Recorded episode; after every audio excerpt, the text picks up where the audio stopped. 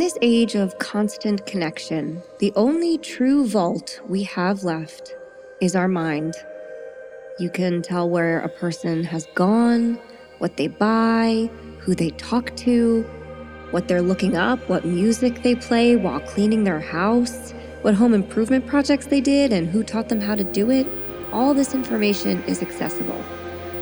You can map out a person's insecurities in Google searches and their fantasies and Instagram follows. We have devices that listen to our every word and pay attention to our every click, making suggestions based on every single minuscule habit. You can even tell when a person uses the bathroom if their house is high tech enough. But the one secret we have left to keep is what we're thinking. The secret little worries that lay in the bottom of our minds and creep in when we're about to go to sleep. They are ours to turn over and over like a worry stone. The snap judgments we make and know well enough not to say out loud, the imaginary conversations we create, the memories we hold captive, and the pain that we hide. They're all ours too, kept in the vault, a lock without a key. But what happens when something is wrong and it results in disaster, or worse yet, what do we do when someone goes missing without a word? You can add up the hows forever, but you'll never be able to guess the why. In other words, all the breadcrumbs in the world are useless when you have no idea what the dropper wants. The human mind is a powerful thing. It is a prison, a terrible thing to waste, an excellent servant, but a terrible master, a battlefield, a dangerous place, a den of scorpions, an enchanted thing, an ocean, and ultimately an enigma. There is no way to tame it or read it or predict what it will do. And when someone we love disappears, or is visited by mysterious disaster, the only thing we can look for is a witness. But then, the world is currently full of those. Every corner of our environment is a witness. Every screen and light and mirror and keypad, and so it stands to reason that no matter how obscure the wilderness they wandered, somebody somewhere saw something. And if we can't find a why, a who will have to do. I'm Holly. I'm Leslie. And we would be dead.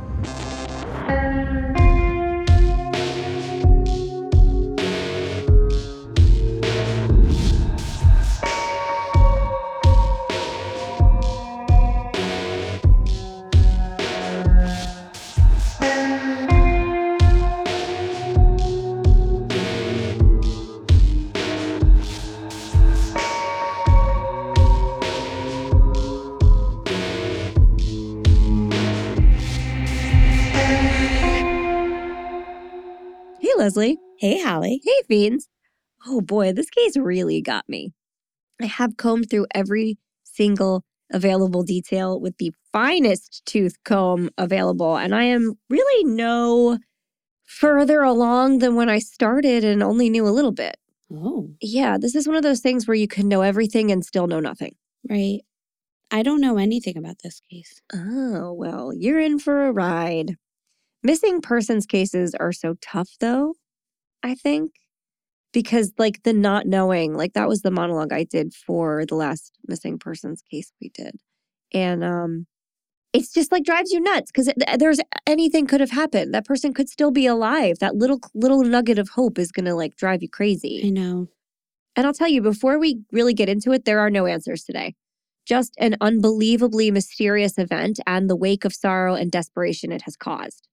So today we are talking about the disappearance of 24 year old geologist Daniel Robinson. Daniel went missing in the Arizona desert on June 23rd, 2021. So very recent. Right. And if you're wondering why you haven't heard more about this case, well, you're not the only one. Daniel's family has fought long and hard for more exposure on this case, which was particularly frustrating when just a few short months after he went missing, Gabby Petito, a pretty white girl, came along and grabbed the media's attention in a heartbeat. Now, as a young black man, it should come as no surprise that Daniel was completely overlooked by certain media outlets. There were initial reports, but like nothing like Gabby's case. Yeah. Gabby's case just blew up and like social media would not stop until they found her. And that doesn't didn't really exist here. And if I were Daniel's family, I would have been absolutely furious too. Like either you can't help but compare the two. Yeah. And this is because of something that um, media outlets have taken to calling missing white woman syndrome, which kind of gives victims who are white women a position of privilege. And it's true, that does happen. And this may have been sweeping the states, but Daniel's case was trying desperately to climb out from its shadow. And I'm going to be very real with you guys. We covered Gabby, obviously, and we fell into the frenzy that surrounded the case. We were interested, right? Like we Mhm. followed every minute of it. But this case, Daniel's case, is like a thousand times more mysterious. And if you'll pardon my words, interesting. Hmm. Like, I feel like we knew what happened to Gabby pretty much right away. We're like, yeah, we think her boyfriend killed her and she's out in the in the woods somewhere. Right. But like this one, there's there's little to no proof of anything. I've I've thought about this. Okay. And I wonder if some of it has to like the reason why we can focus on a case like Gabby Petito's Yeah. more is because we see a clear answer. And Maybe. we're looking, we see where there can be justice had. Something Yeah. was weird, and we had this one person that was around, Mm-hmm. which was Brian Laundrie, and There was someone to focus our attention was- on. was still unheard.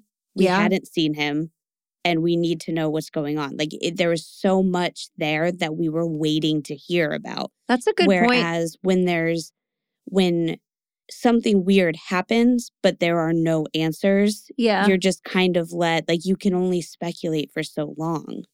Yeah. If the, if no if there are no other pieces of evidence, if nothing else is coming forward other than the same couple of pieces, yeah. and it's just theories, but we had like a person, a living person Yeah. Well, at the time For what we whatever we thought. knew. Mhm. Yeah.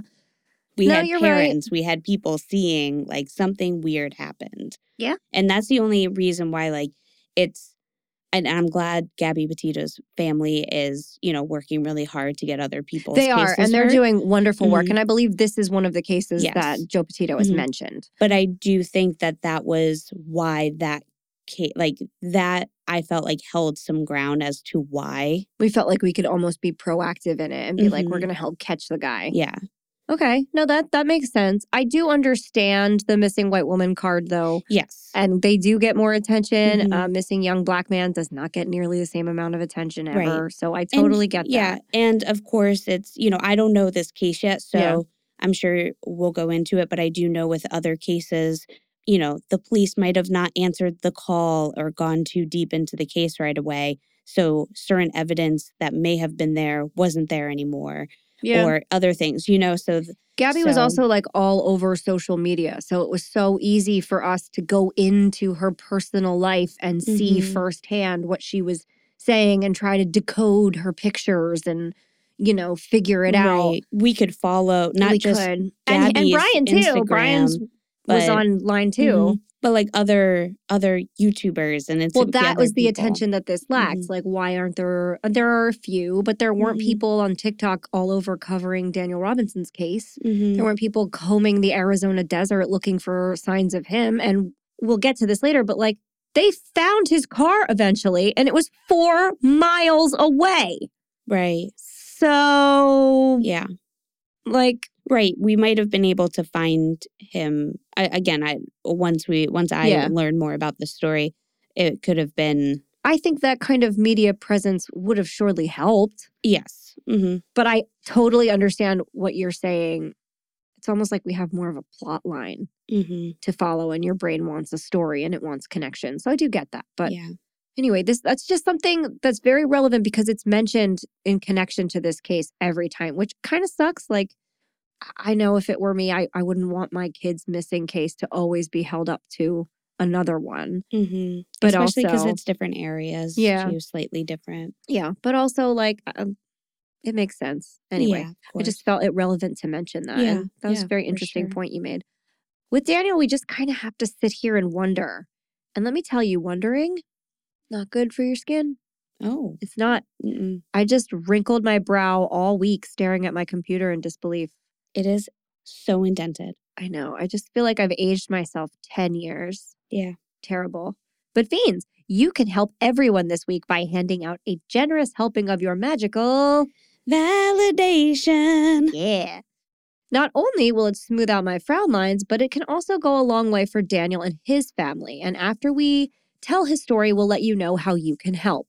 But in the meantime, if you want to help us, you can head on over to Spotify or Apple Podcasts and leave us a five-star rating and or a friendly review. It really is the only thing that can move this podcast forward.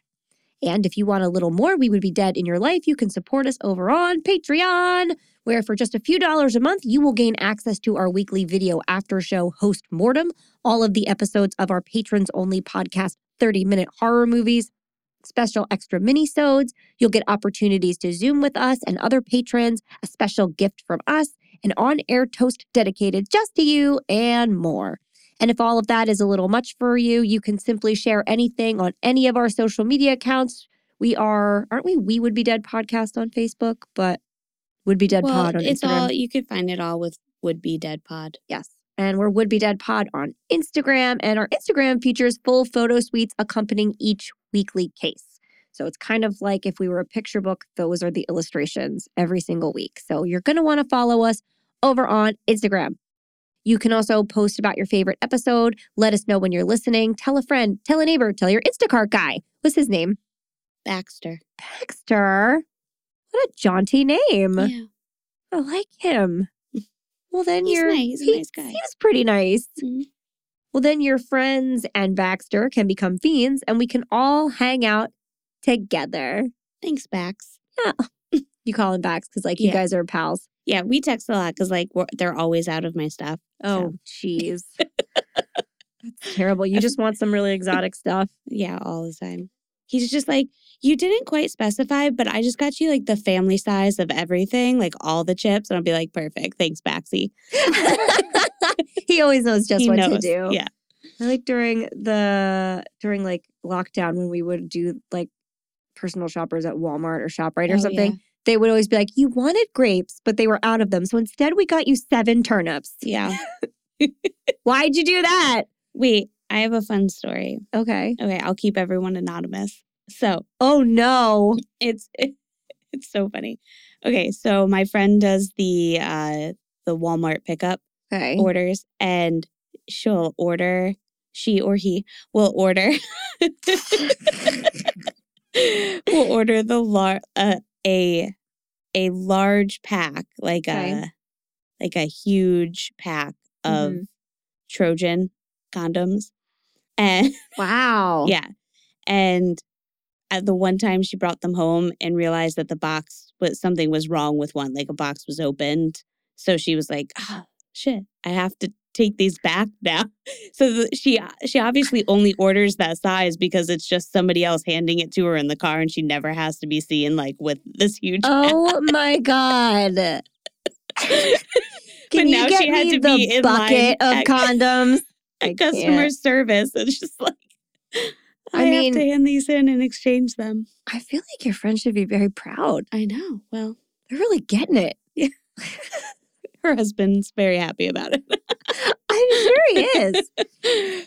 but also because I think they're locked up. So that's the other reason. She's like, I'm not going to go in there and be like, can I have this huge bag of condoms? Excuse me, Thank can you. you give me the trash bag of condoms?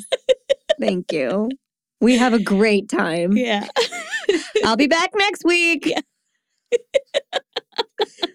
oh man. Well, I think uh I think that's all I have for this week. Leslie, do you have any other anecdotes before I do. we I have begin? one more thing. oh good. Tell me. Guys, Leslie. do you remember Marcel the Shell? yes, with, shoes, on. Yeah. Um, well, Marcel has a movie coming out this Get year. out. Yeah, with A24. Oh no, it's scary then? No, I know. They, they do Marcel like cannibalizes a family of other Yeah. shells with shoes on. I mean, Marcel might. We don't know. We've been I like to eat people. Marcel the Shell. I just like to eat people. I'm like 75% sure that would be A24's scariest movie. I like little bits of dead skin. That would be Marcel the Shell. Oh boy. I, I collect toenails. oh boy. Well, I mean, I don't know that A24 makes a lot of real cheerful films, though. They do. They make They do? everything. Oh, Yeah, okay. they they are just a um they should be known more for their quality of films right. than their genre. Okay. Their, or their genre is quality. I don't think that's the genre, but all right. It is now. okay. Way to go. A24 should call me for their marketing. Yeah, they should. That was perfect. you did it. All right, well that was my news. That was great news. So I think it's coming out in June. also, uh, merchandise wise, we might make a toddler shirt, a dog shirt Oh yeah. Stay so if you see a that. toddler shirt on there, it's a dog shirt. with the, with the logo on the back. Weirdly, Yeah. that's for your dog. Actually, just- it's for my dog, but you guys could reap the benefits as Yeah. well. I had to make it in order to try it, so it's on there. I don't know. Mm-hmm. It's for a toddler. It's for my toddler dog. Yeah. You guys love zero. It's fine. All right, then. Cool. On with the show.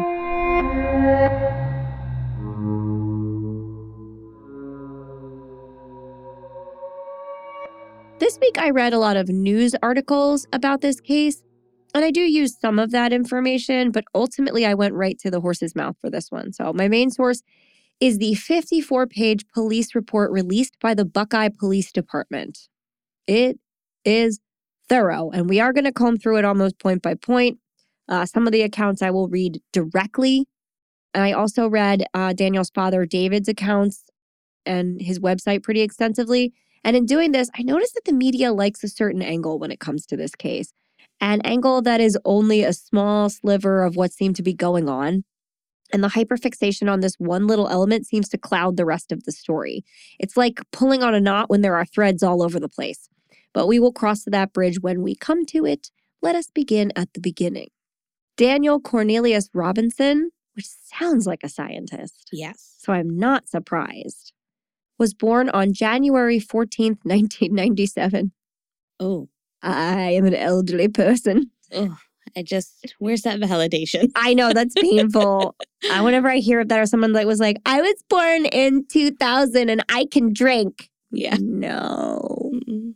I hate that. Well, Daniel was born to parents Melissa Edmonds and David Robinson. He grew up in South Carolina in relatively comfortable middle class type home. He had a nice situation going on, though he was born without his right hand. Okay. Yeah, it's just like a birth defect situation. But Daniel's parents said that it never held him back. David Robinson told Rolling Stone magazine, quote, anything that Daniel wants to do, he does it.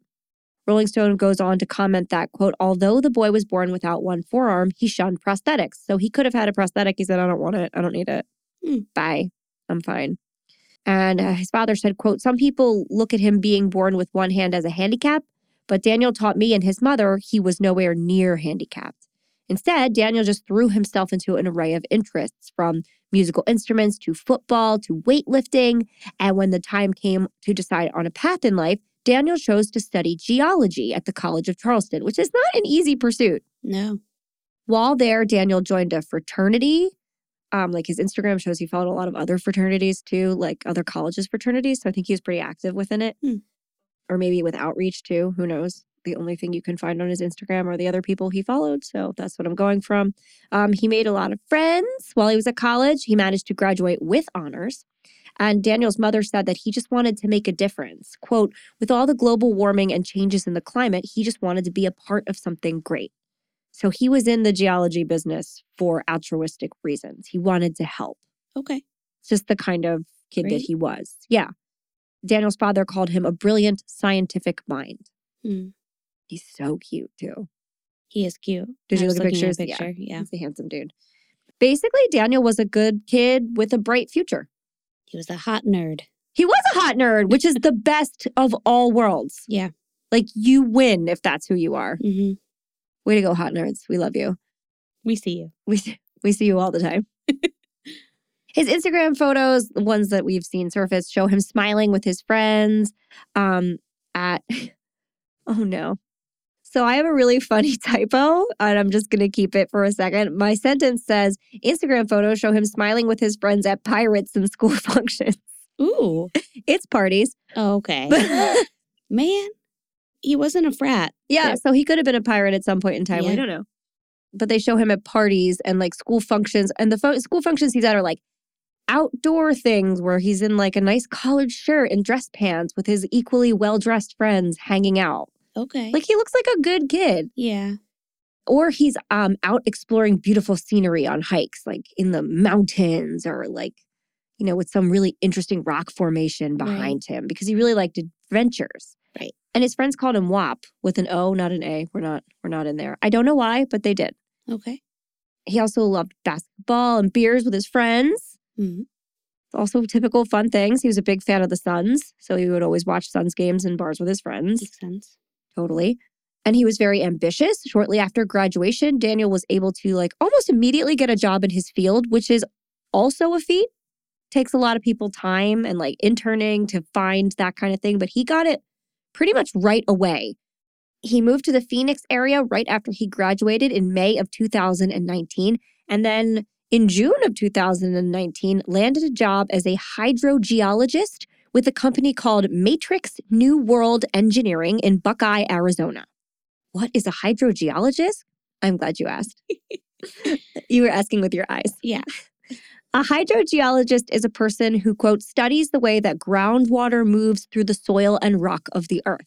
So the That way, like, sense. yeah, so the way like a, a river might cut out a trench in like Mhm. rock formations, that's kind of what they're studying. And Daniel was hired specifically to be a field hydrogeologist, which means he was out dealing with the actual stuff rather than in an office comparing like data right. or something. In this instance, um, Matrix, what is it called? Matrix New World Engineering was um, a well drilling company. So he was studying prospective well sites. So he would have been out in the middle of the desert looking for like groundwater and stuff. I gotcha. It's remote, Right. basically. That sounds like a fun job. He liked it. He liked what he was doing. Like Yeah. he never complained about his job and he was stoked to have it. So uh, by June of 2021, Daniel had his own apartment in Tempe, Arizona. Um, he had a 2017 Jeep Renegade. It's like a blue gray kind of color. I'd never seen a car that color. It's Hmm. cute. He was paying his bills. He had a Samsung Galaxy cell phone through T Mobile. All right. And it was in his name. He did his own banking. Um, he even took up interest in online gaming. So he's living a very independent life right out of college. But life is expensive. And the only family Daniel had in the Arizona area was his sister Davisha, who he was close to, but he didn't like lean on her financially or anything.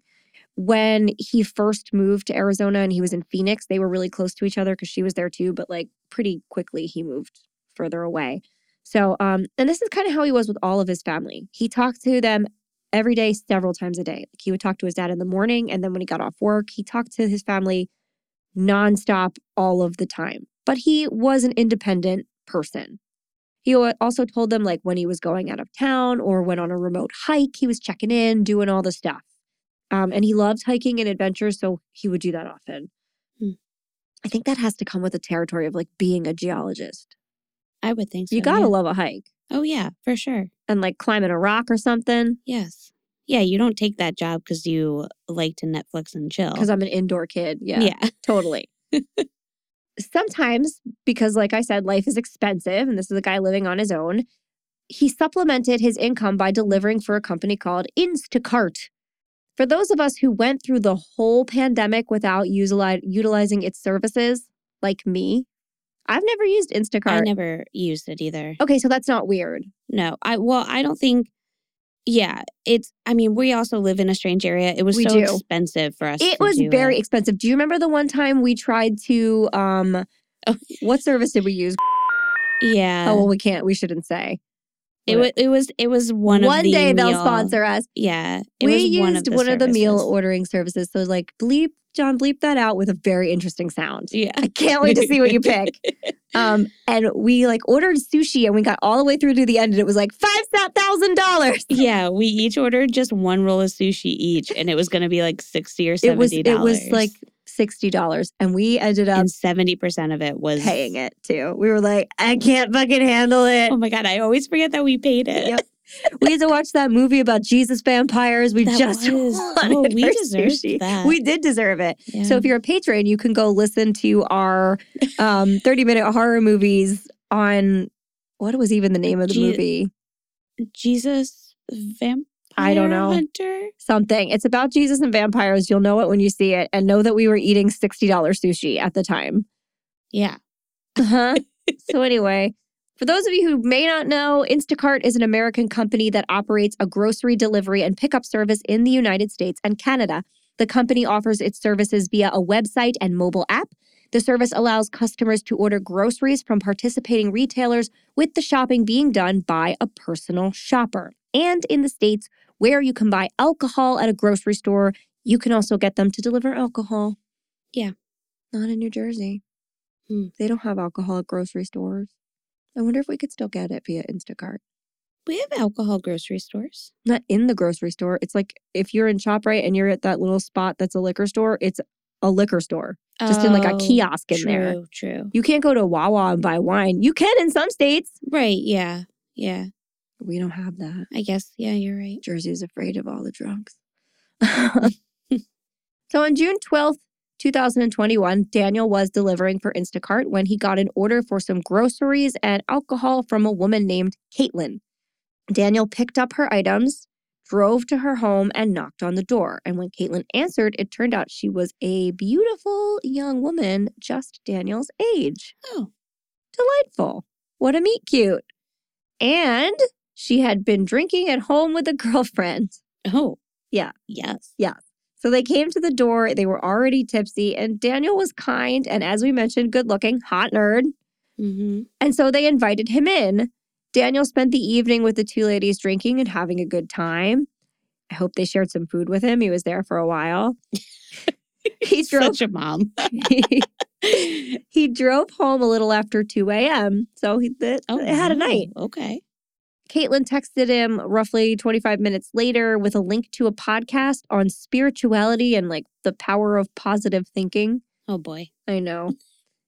and Daniel had a crush. Oh. Cute, right? Yeah, it is cute. But there may be some people who are raising their eyebrows a little bit at the thought of inviting in your Instacart shopper. I mean, when you're single, you do weird I things. again, this is the this is the sticking point in this case. I'm going to get into Caitlin more in a little bit, but people really focus on their relationship, Okay. and it does take a sort of weird turn Mm, later. okay. But at this point, at this juncture, just the first meeting when Yeah. they invited him in, had a nice time, and then he left. That doesn't strike me as super weird. No. If I was single and 24 and a really good looking guy came to my door and I had my friend there and we had been drinking Yeah. and this like cute guy came to my door, I'd be like, yes, come in, please. Right.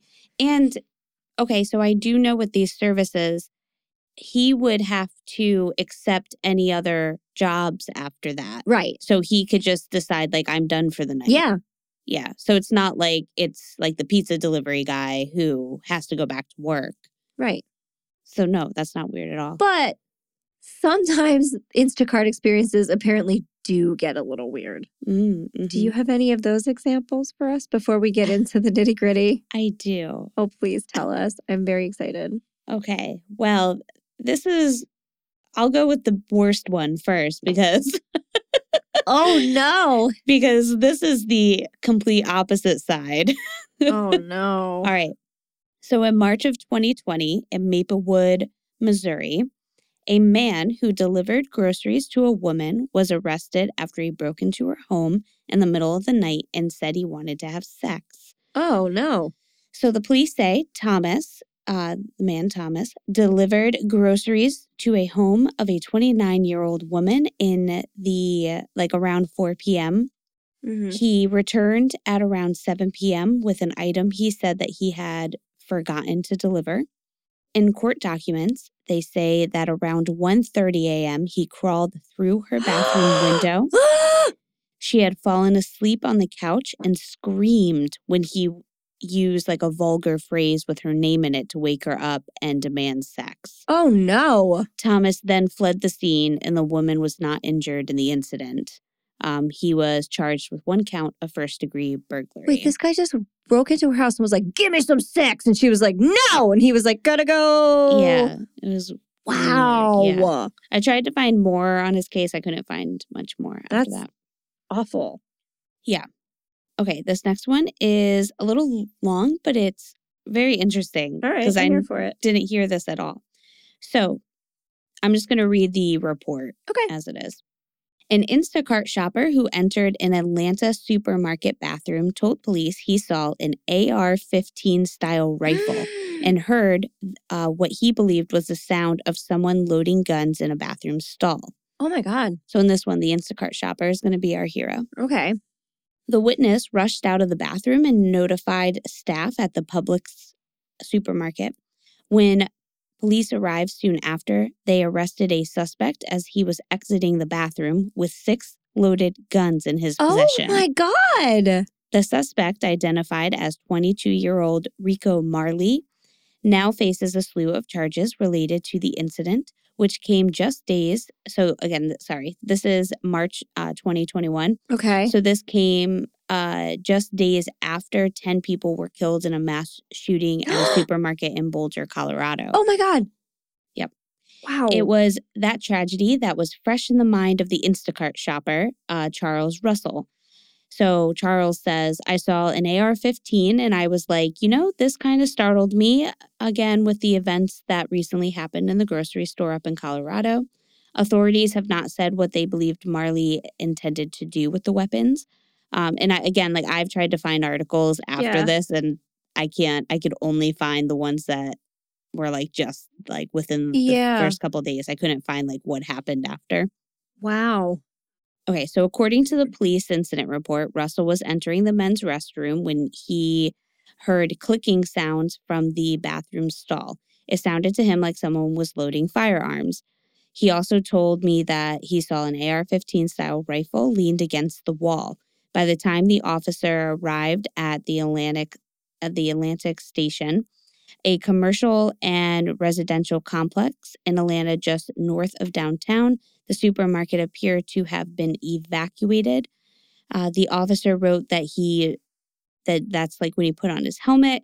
Um, he took his city issued rifle into the store where he immediately saw the suspect coming around the corner from the restroom just feet away. The officer ordered the suspect to put his hands up and not move. And then he did just that. The accused appeared to be surprised when he saw us that close to him. Then they detained him. And yes, then so they found so after Wow. arresting him, police recovered six firearms a DPMS AR 15 style rifle, a 12 gauge Maverick Arms uh, Model 88 shotgun, three semi automatic 9 millimeter pistols, and a 38 caliber revolver. All the weapons were loaded, and the rifle, shotgun, and three 9 millimeter pistols all had a round in the chamber. When Charles went into the bathroom, he said like he was wearing, I think he said like a white shirt and blue pants or Right. something. But when the guy had come out of the bathroom and the police got him, he was like fully, he was like wearing body armor. Of course they he was. Him. Of Mhm. course, because he was gonna go fucking Yeah. shoot up that store. Um, and he had four handguns in his clothing while the rifle and shotgun were being carried inside the bag. There's just no there would be no other reason for you to like Kevlar up and pack six automatic weapons in a grocery store. Yeah. It's so wild. So so yeah, so they were um nobody was hurt, luckily. They got it all taken care of.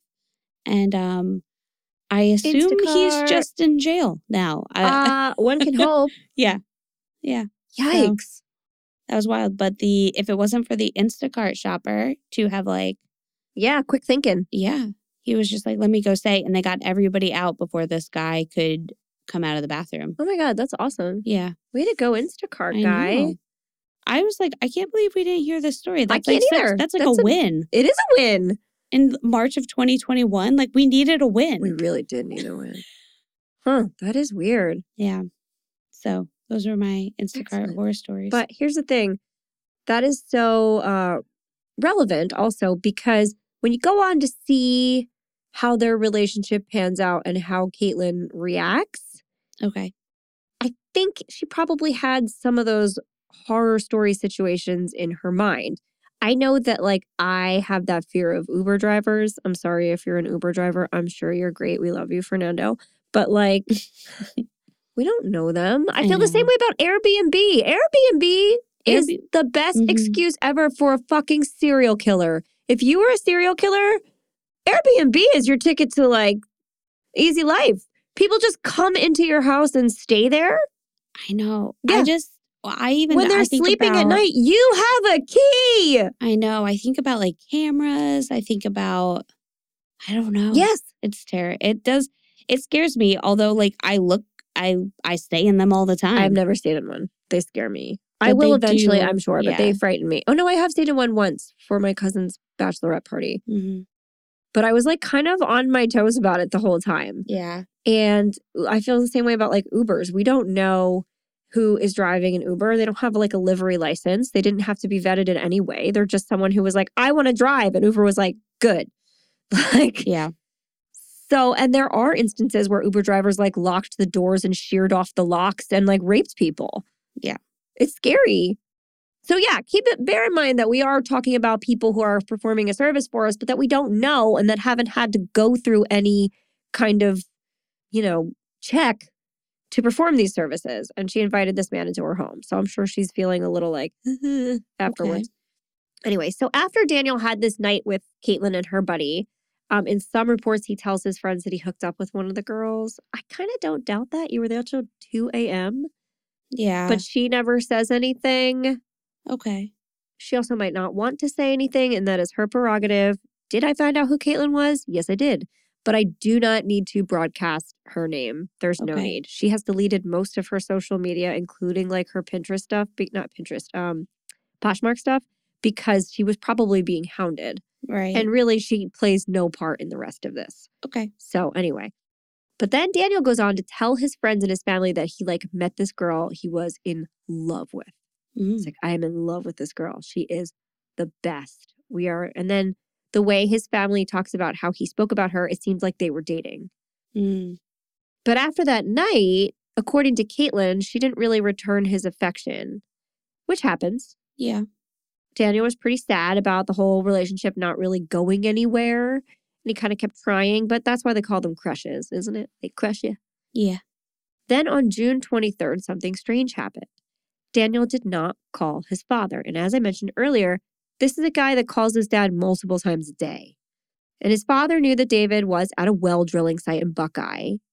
And this was all very strange. So at about 4:45 p.m. Arizona time, he called the damn cops. And officers responded immediately. And we had responding officers S. Crewse, C. Thatcher, T. Cook, and responsible was officer was S. Crewse. Oh. I thought that was funny. What's responsible officer? I guess so he's like the one in charge. But I just what a funny way to put it, right? I know. You're the only responsible one. The rest of them are wild. Yeah. Very unreliable. I know exactly. So um, he was reported missing at 4:45 p.m. by his father, and it was reported that whatever happened to him occurred probably between 9:45 and 10:35 that morning. So then I have the initial information from Officer Crewse, C R E W S E. That's why I'm pronouncing it that way. He says he talked to Daniel's father, David, Daniel's sister, Javisha. Daniel's other sister lives in California. Her name is Letitia. He talked to Daniel's employer, Matrix New World, Daniel's other employer, Instacart, Daniel's coworker, uh, Kenneth, Daniel's coworker. Oh, there's another coworker. His name is later on in the report. He's like his boss. I think it's Steve. Daniel's friend Luke and his acquaintance Caitlin. So they eventually the police talked to all of these people. Sorry, this narrative is one of the other responding officers, not the responsible officer. He was doing other things. So this is the one that wrote it down. At approximately 0600 hours upon logging into the Buckeye PD record system at the start of my shift, I observed an alert message on my mobile. Officer Crewse messaged me and advised that a subject named Daniel Cornelius is listed as a missing person. The message provided said that Daniel was last seen driving a light blue 2017 Jeep Renegade bearing Arizona license plates, and the message included the Buckeye Police Department report number. After observing the said information, I reviewed the said report, including the call notes. The case officer for the incident was Buckeye Police Officer Crewse. From reviewing this information, I became aware that Buckeye Police received the call for service on 623 at approximately 1904 hours by Daniel's father, identified as David. David had reported to dispatch that he has not heard from Daniel since 622. So the night before was the last time he talked to Daniel and that Daniel was supposed to be at his job at the time that David was making this report. So, this is David's police report. He reported Daniel's employer as Matrix Groundwater and that Daniel's job site was located at an unknown spot in Buckeye, west of the White Tank Mountains. David reported Daniel has no known medical issues, but has been, quote, acting strange. No details were provided into what strange meant. Hmm. So at this point, we just know he was off. David reported Daniel drives a light blue Jeep Renegade 2017. Upon review of that said information, I was aware that upon conclusion of Officer Crewse's investigation, Daniel was not able to be located. Daniel was then entered entered into the system as missing. So, pretty quickly he becomes a missing person. Realize again, you don't need 24 hours. This is just like 2 hours. Okay. Additionally, I became aware that Daniel was last seen by his coworker, identified as Kenneth. You don't, you don't need the rest of his name. Driving away from Daniel's job site. Officer Crewse documented in his report that he spoke to Kenneth and obtained the location of the job site. So, Officer Crewse first spoke to Daniel's supervisor, who then said the last person to see him was Ken. Then they go and talk to Ken back to the quotes. The job site was located about one mile west of North Sun Valley Parkway and about 2,000 feet north of West Cactus Road, which means nothing to non Arizona people, but it is out in the middle of nowhere. Furthermore, upon review of Officer Crewse's report, I became aware that Kenneth reported access to the job site was via a dirt road, which starts on the west side of North Sun Valley Parkway. From there, there is another dirt road which continues west for about a mile and then splits up into another dirt road that goes north and another dirt road that goes west. Hmm. So this is way off the beaten path. We are not on a highway. Okay. Kenneth advised at the split in the dirt road, you go north for about 2,000 feet and you will be at the site. Upon review of Officer Crewse's report, I became aware that Kenneth believed Daniel was acting odd at the job site and that he last saw Daniel drive away from the job site going south. Additionally, Kenneth reported that he was not sure if Daniel made it to the split in the roadway on the dirt trail. Kenneth advised after some time he began looking around the area at the split in the roadway. Kenneth found what looks like fresh tire tracks, which he went west at the split in the roadway. Officer Crewse documented in his report that numerous attempts to contact Daniel were made, but they didn't receive any contact. So, Ken's the last guy to see him. After he's missing for a while, Ken goes and looks for him. Furthermore, he documented that he and Buckeye Police Officer Thatcher searched the area for Daniel but did not locate Daniel or his Jeep. See Officer Crewse's report for further information. So, the missing part is that Officer Crewse gets the call from Daniel's father and then goes, okay, I'm going to try and find him. Calls work. Work hasn't seen him. Work says, talk to Ken. Ken says he came to work at normal time and he was very strange. And then he asked me a couple really weird questions and then just got in his car an hour later and drove away. Do we know what the questions are We're going to get there, yeah. Okay they're like really out of left field, nothing. And Ken also makes other observations in a second, but just so we all are on the same point. Okay. That's what Ken says. And like his job lasted more than an hour. He just left after an hour. Right, right. After I attempted, this is the same officer, contact with Daniel by phone, I called David. David answered and he talked about the situation. I informed David of who I was and that I was continuing to investigate the situation regarding Daniel going missing. David was asked if he has heard from Daniel or if he knew of any of Daniel's whereabouts. And David advised that he had not heard from Daniel and did not know where he was. I asked David if he knew any locations where Daniel might go. David said he didn't know of any places he might be. Again, David is in South Carolina. He doesn't know where his kid goes. Right. His adult kid. I asked David if Daniel had any family or friends in Arizona. David advised he lives in South Carolina, like I just said, and that Daniel's mother lives there too. He said that Daniel's sister lives in California, but he didn't know her specific address in California, which I thought was a little weird, but whatever. Maybe it's not like his blood daughter. I have no idea. Yeah, I don't know. Dave, or maybe they're estranged. Who knows? David said Daniel lives alone, and Daniel's other sister, identified as Devisha, was the only family member who lives in Arizona. David said he has since been in contact with Devisha as well as the rest of their family, but no one has heard for Daniel from Daniel or knew anything about Daniel's whereabouts. So no one has heard from him since the day before. David provided me with Devisha's contact information as I was not aware of it at the time. I asked David if he was aware of Daniel having any medical or mental health issues. David said he was not aware of Daniel having any medical or mental health issues. David stated that Daniel had been acting odd lately. I asked David if he could explain what he meant by this. David stated that within the last few weeks, Daniel told him he had met a woman and that he was in love with her. David said Daniel didn't appear to know anything about the woman and that he thought it was odd that he was in love with her.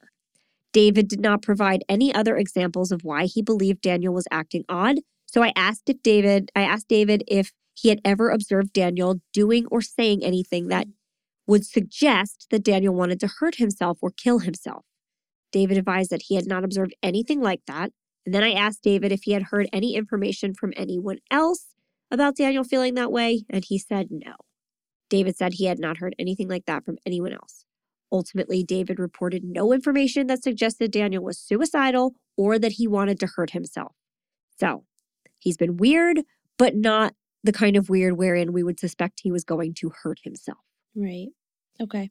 I asked David if Daniel used any drugs such as marijuana, cocaine, methamphetamine, etc. David said he was only aware of Daniel using marijuana. It's a 24 year old dude, whatever. I asked David if Daniel had any social media accounts, and if he did, has David checked them to see if Daniel has posted any photos or information on the accounts since he went missing?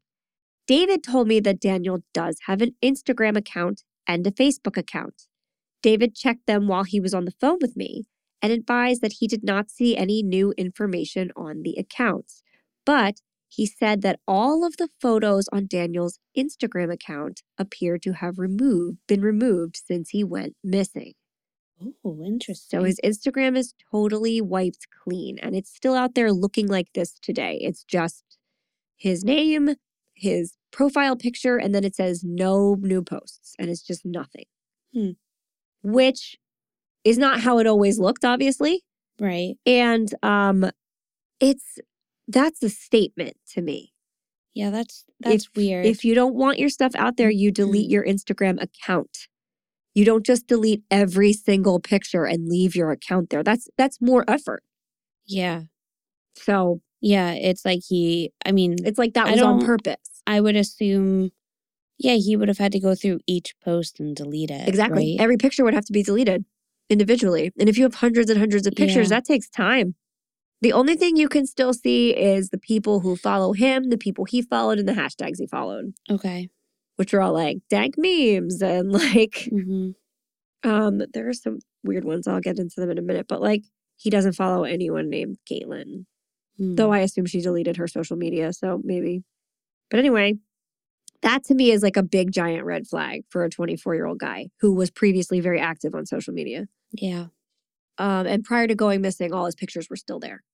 David provided me with Daniel's account names for Facebook and for Instagram. He also described the image slash photo used by Daniel for each account, and then they describe them. They're just Daniel standing out in front of lovely rock formations. Then we have the inter- the interviews with Ken, Kenneth, they call him, but news articles call him Ken. Oh, casual. So when they got to the job site, um, Kenneth said at times that he noticed Daniel appeared to stare off into the distance or would just be staring at nothing in particular. Kenneth said Daniel would talk to him at times, but it was regarding topics that were not related to the work they were there to do. Kenneth said this was odd to him. According to Kenneth, he recalls Daniel asking him, Do you want to go home? Do you want to go back to Phoenix? Kenneth said at that time it appeared it was going to rain. Kenneth said he told Daniel that he would check the weather application on his cell phone. Kenneth stated um, that he began to look at the weather app on his phone and at about 9:45 and he saw Daniel wave to him as if he was waving goodbye. Kenneth said Daniel didn't say anything but walked over to his Jeep and drove away from the area. Kenneth said Daniel was last seen driving south on the dirt road from the job site. Kenneth explained that if Daniel continued south down the dirt road, he would come to a spot where the road splits to the west and to the east. He said after Daniel didn't come back to the area, he went looking for Daniel. Kenneth said at the split in the roadway, he saw some fresh tire tracks that went west. Kenneth said it had rained while they were out there, so he believed the rain washed away all the tire tracks, and the new tire tracks were from Daniel's vehicle. Kenneth said at one point he went to a part of high ground to scan the area for Daniel, but ultimately could not find him. Kenneth told me at some point after Daniel left the job site, Kenneth contacted his boss, Steve. I was right, his name is Steve, telling him what was going on. Kenneth later stated he received um, word from Steve and other employees that Daniel did not contact anyone in the company since he left the job site and that no one knew where he was at, which again is very weird because it's an hour into his workday and he just left and didn't say anything to anyone and drove off onto a dirt road into the middle of nowhere. Yeah. Kenneth ultimately reported no behavior or statements from Daniel that suggested he was hallucinating, that he was incoherent, or was having some kind of mental health issue, though I feel like that could be argued. Anyway, additionally, Kenneth advised that Daniel did not make any direct or indirect suicidal statements or actions. Fine. Before ending my contact with Kenneth, I informed him he needs to report to police any information he obtains regarding Daniel's whereabouts or if Daniel contacts him, and Kenneth agrees. So Ken spoke to the media on um, a few more occasions, and he elaborates on Daniel's confusion, saying he was like very distant and just like staring into the distance the whole time and said quote whenever he'd turn around again i would look at him and look into his eyes and the first thing i thought was maybe it was drugs or something but his pupils were not dilated. From that standpoint everything appeared to be normal. Then i thought this was a medical condition or something. I wasn't too sure. I just kept watching him but he just kept turning around and looking off into the desert then he just turned around and walked back over to his jeep and i assumed he was going to get something out of his car and he opened the door, got in, sat down, put on his seatbelt, and then looked at me and just waved at me and backed up and took off. It's so weird then that he tells, but then he tells the police officer that like he didn't think anything was. it's like he wrong. said, yeah, Yeah. he was like he was acting really weird, but I don't, I don't think anything was mentally wrong with him. Again, I think that's weird too. Why would you why would you not think that? It seems to me like something is happening Yeah. to this poor guy. He also Kenneth also reports that Daniel um had his shoes untied. yeah, Like both of his shoes were untied and that he was like wearing his safety vest when he drove away but then Kenneth went after him, right? after a little bit. Yeah. So Yeah. he clearly thought something was Yeah. up. Yeah, he thought it was weird. Obviously, I don't know why he made remarks. I, unless he was only referring to, I don't think he was going to kill himself, Oh, right. which is possible. He could have just phrased it wrong, and he didn't indicate that he was going to kill or himself. maybe he was just, just. in general, like Yeah. I don't, I don't think he has any mental It could health be, problems. but to me, like this is so strange. That Yeah. behavior is really strange, especially to someone who has like a perfect job record. He was known to like be, um, like punctual and hardworking and reliable. right? He he didn't do weird shit like this. Yeah. So, after these observations were made, officers continued to search the desert and in and around the work site in Buckeye and off Sun Valley Parkway and Cactus Road. There's like a lot of stuff out there. There's old mines, there's well drilling sites, lots of open desert, and there's even rattlesnakes. Holly. In fact, this is relevant. The rattlesnakes are so mm-hmm. dangerous in some parts of the desert that when the search parties are going out, like they have to stop them in certain seasons because the rattlesnakes are too dangerous. So anything's possible. Just so we're clear, systematic manifestations of rattlesnake envenomation Holly. can include it is mentioned. Holly, do we need to know this? yes. Oh. Nausea, vomiting, diarrhea, diaphoresis, anxiety, confusion, anxiety and confusion, spontaneous bleeding, fever, chest pain, difficulty breathing, paresthesias, hypotension, and shock. Some patients with rattlesnake bites experience a rubbery, minty, or metallic taste in their mouth. I'm not okay. Okay, but the, here's the thing. Here is why I needed to mention it because it can make you confused. Just saying. It's out in the desert. People have speculated. But this would have had to have then happened before he got to work. Oh, yeah, I don't think this is what happened, but people just talk about it. So I had to mention it for you. I'm so nauseous. I'm going to pass out. You're going to be you all right. You got this, right? I do. Other officers continued to interview more of his friends and family. Then their interest was piqued by this mention of him behaving weird. So, like, we gotta maybe explore that a little more. And the bulk of the interviews were done by an officer, Haley. And here is what they discovered. Officer Haley talks to David. He says he doesn't know any places where Daniel would have gone. He said he and Daniel's mother are in South Carolina, as I mentioned before, that he has a sister in California, that David lived alone. All stuff we've already covered, right? That he doesn't have any medical conditions or health issues, just kind of review stuff.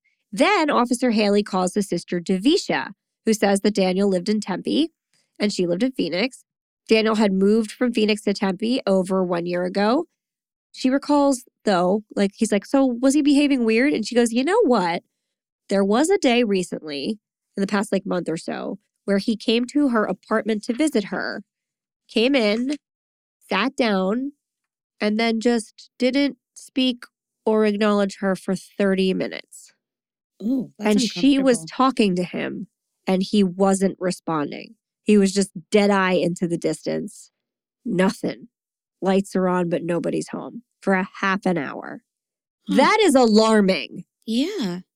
And then after that, he just got up and left. He didn't even talk to her. He didn't acknowledge that the situation had occurred. He just walked out of her apartment and left. And they never talked about it. Nope. They never talked about it again. I would have been like, what the fuck was wrong with you? Why did you do that in my house? I didn't sleep for a week. I know. I would have been yelling at my brother. But you know what? I'm not judging her. I don't know what their relationship was. Like maybe he'd like pranked her before and stuff. Who knows? But she was just like, that was weird. He did a weird thing. She also mentioned that um, Daniel had been talking to a woman that he recently met and fell in love with. So again, this is he's using language like they fell in love. okay. And she also said that the podcast this woman shared with him changed the way Daniel saw life. The podcast told him to view things with positive energy and avoid negative energy. And David made it sound like he was in a relationship with this woman and like he was subscribing to all of these beliefs. The woman lived in Laveen, Arizona. And Davisha said, again, David had no suicidal thoughts that she knew of and that he only drank and smoked pot. She said that his disappearance was unlike him, but he has like gone away before. The only thing that came close to it was in May of 2021, Daniel had driven out to California to see his sister without telling anyone beforehand he was going to do it. However, he called Davisha on his way there. So it's not like he went away and didn't tell anyone and never came back. He just didn't tell them he had planned this trip. Okay. And that is like the closest to this he had come before. Okay. That's also recent though. Right. But she said this was like very next level and and off for him. Then Officer Haley spoke to one of Daniel's bosses. This one's name is Kevin. He said he calls calls him the next day, and this boss is like, "Well, he didn't come to work today." We know Kevin. We got we got all that. Then he talks to Ken. I read all of Ken's stuff, and then he talks to Caitlin, and this is where it gets interesting. Caitlin says the last time she heard from Daniel was in a text on June 22nd. She said she met him on June 12th, like we said, and that they were not in a relationship. She says that Daniel delivered food to her house. She doesn't mention the alcohol, but Instacart does. Okay. She and her friend were drunk and invited him in. They weren't scared, they said, because he, quote, only had one arm and was short. All right. Oh. She knows, she also says she knows she shouldn't have invited a stranger into her home, but she did. After the night, they exchanged phone numbers. She sent him a podcast to listen to. See, people suggest podcasts all the time. Yeah. Maybe you guys should do it. It works. Suggest this to your Insta. Instacart. So your Instacart guy, Baxter, we love you, Baxie. Yeah. it's fine. Then um, David told her that he, or, or no, she noticed that Daniel, sorry, not David, I confused those two names. Apologies. Had um, a canopy in his car that he left at her house. I'm not sure why he took this canopy out of her car, his car, I mean, at her house. You're the Instacart guy. Why did you take the canopy out of your car? But what I, again, we do not know I what mean, happened. he was there for a while. Yeah. You don't know what they discussed. I don't. That's he might have set true. up the canopy. Maybe they were sitting under it outside. Yeah. That's maybe that's where they hooked up. Maybe that is romantic. Yeah. But anyway, a few days later, Daniel texts Caitlin to ask if he can come and get his canopy. She texts back that yes, he can anytime. Daniel replies that he could come right away and asks for directions to her house, which I thought was a little weird because I'm like, weren't you just at her house? Yeah. I mean, I would need directions, but I have an issue that prevents me from absorbing directions. He's I mean, fine. maybe he does too, though. Uh, maybe. You never know. That's true. He got, I mean, he followed, like, so the app would tell you where, you know how the Uber Yeah. is like that? Yeah, yeah. So he might not be able to re, Like maybe not. And she said he and she didn't answer him either. She didn't give him directions and she didn't answer, just like ghosted him because she went out of town. okay. Just kind of a Maybe he was just trying to be nice and not weird. Like, I, yeah, I don't remember where you live. for sure. Then while she was away, wherever she was, I think she said she was in Flagstaff, she saw Daniel on her security camera at her door. And at this point, she freaks the fuck out and says that he should have asked permission to come over and that she never gave him directions. So he must have used the Instacart order or something else and like found her. And she gets really, really scared. And like this is the point in the story that is like everybody talks about that he showed up at her house. He does it again, but we'll get there in a mm. minute.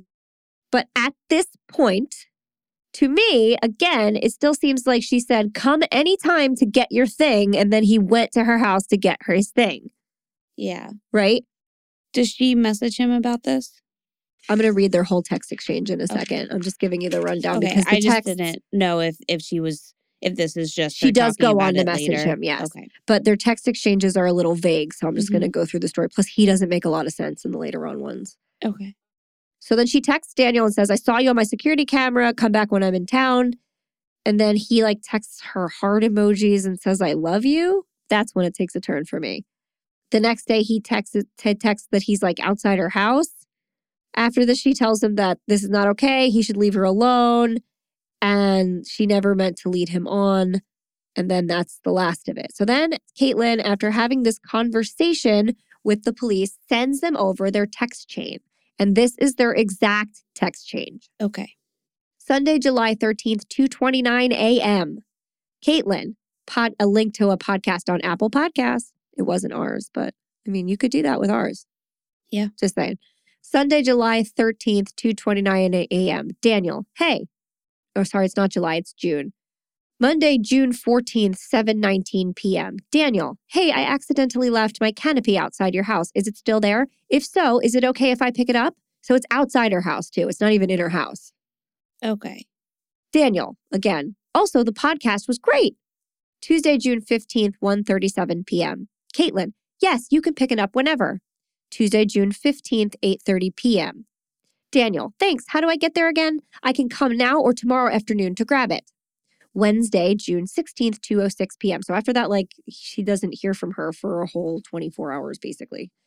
Caitlin, hi. I saw you on the camera. I'm in Flagstaff and will be home later tonight. If you want, I can put it out by the front by the chairs before I head out for work tomorrow morning?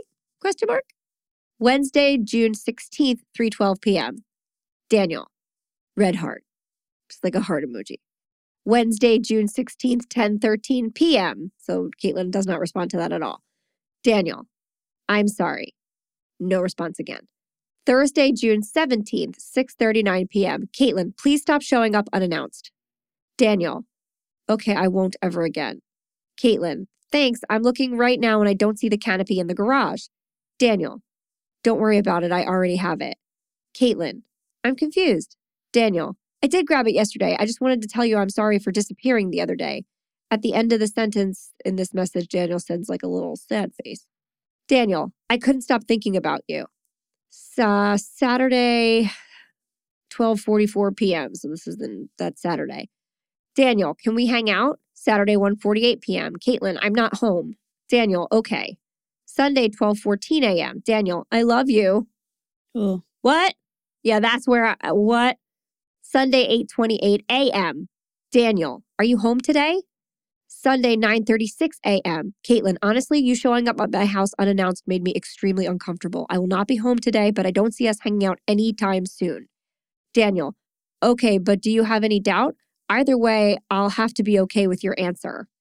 Monday 11:44 a.m. Daniel, how are you feeling? Monday 3:46 p.m. Daniel, I'm outside of your place. oh, Yep. Caitlin, lots of question marks. Please stop doing that. I'm not even home. This is not okay. Daniel, I guess it's not.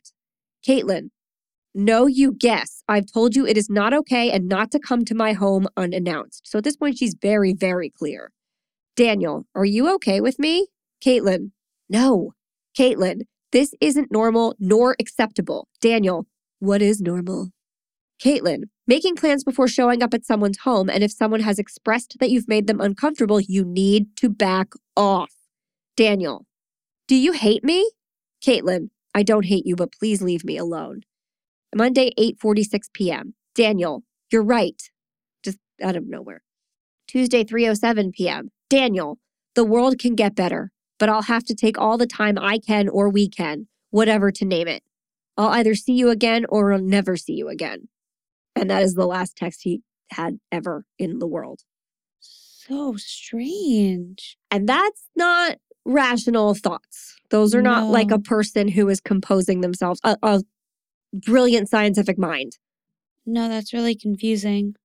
What podcast did she share? I know I was dying to figure it out and I can't find it anywhere. Podcast mess him up.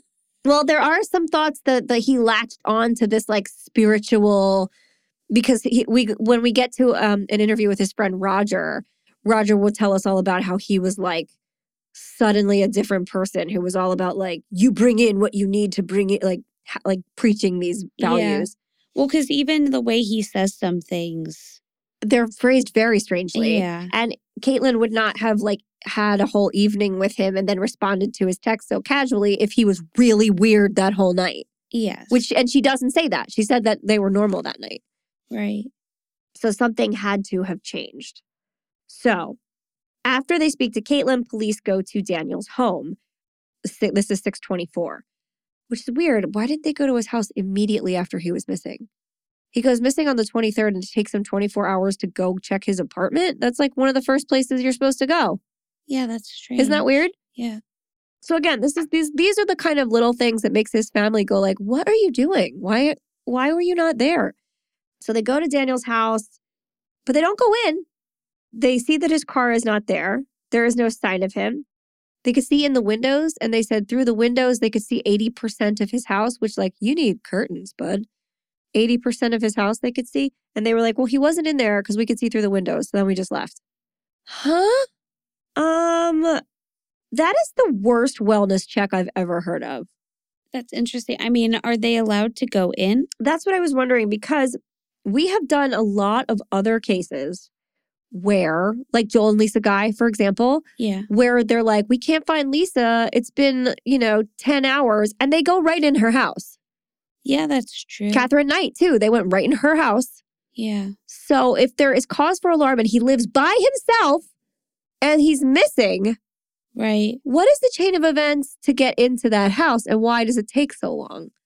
I don't know all of Arizona's laws, but that also seemed weird to me. Why wouldn't you immediately go in there? Like, get in there. Also, like, somebody had to have a key. Yeah. I mean, well, Sometimes I they know. just ask the super, the super, and they give it to him. Like, Yeah. Hmm. so. Well, you did run into something like this in, like, say the the Candyman murders, the medicine medicine cabinet murder, where they were like, "Well, we asked the super, and the super was like, I can't give that to you," and it took three days to get in there. That's true. So I guess it's different everywhere. So then the cops get a call from Devisha, and she tells them that she remembered that Daniel's friend Marcus, who is a DJ, he's super cool. I saw his Instagram, and his other friend Luke had recently flown to Arizona to see him. So then the cops find his friend Luke. Did I find Luke's whole name? Yes, I found Luke's whole name. He is adorable and didn't do anything wrong, so you don't need his full name. He flew from where he lived in New York to see Daniel, and like nothing weird happened. He stayed with Daniel in his house. Everything was fine. Daniel did mention once at a bar when they were out watching a basketball game and having beers, that's what he did, that he was glad Luke had come to visit him because he'd been a little depressed, Okay. which is the buzzword the police were looking for, but still. hmm The next day, which is the 25th, helicopters are sent out, but only after Daniel's aunt calls the Buckeye police and says she's very concerned and they need to be like doing more and she wants to talk to a supervisor. Two days later, they sent helicopters out. Th- This is the desert. You didn't immediately send air stuff out? Especially after Ken's like, Ken, yeah, Ken, like he drove off into the desert.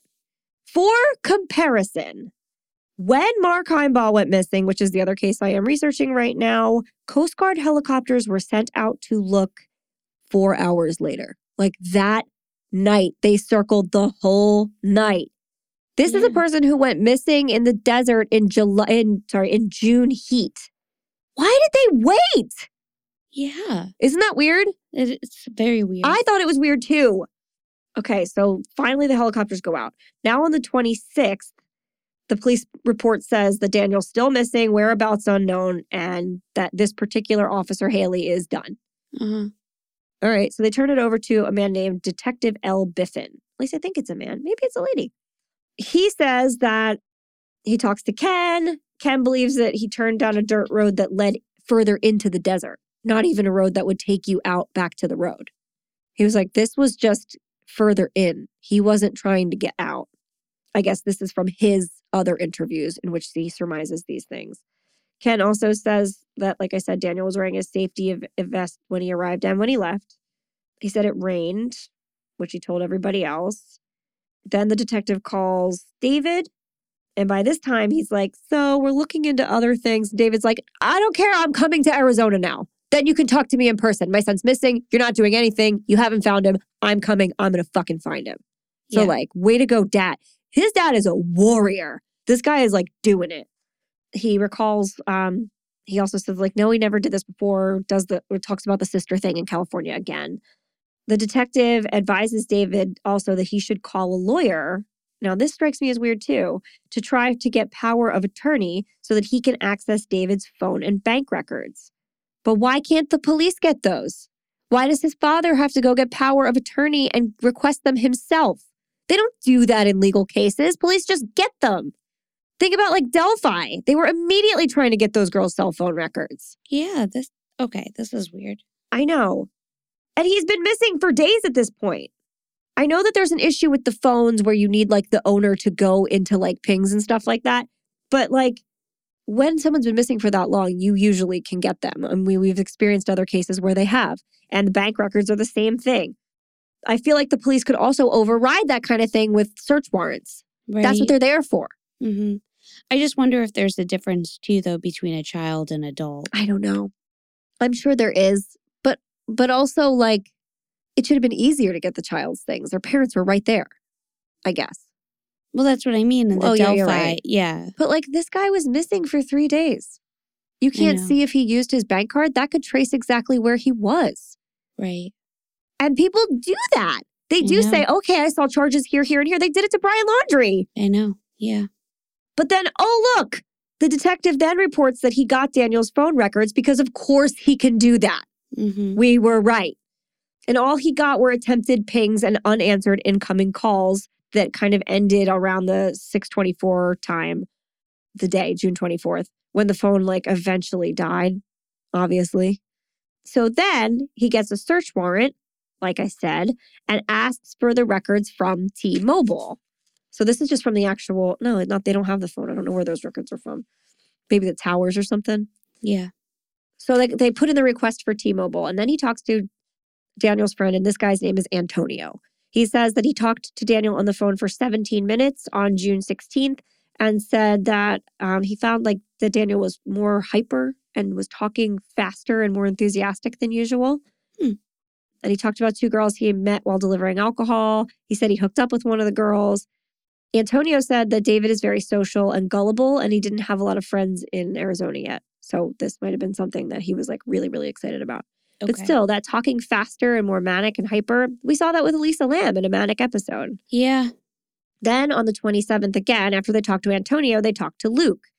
Luke says he visited, they talked to Luke again. He said that he visited Daniel because he was considering moving to Phoenix. Luke is also a geologist, so a lot of geology to be had in Arizona, apparently.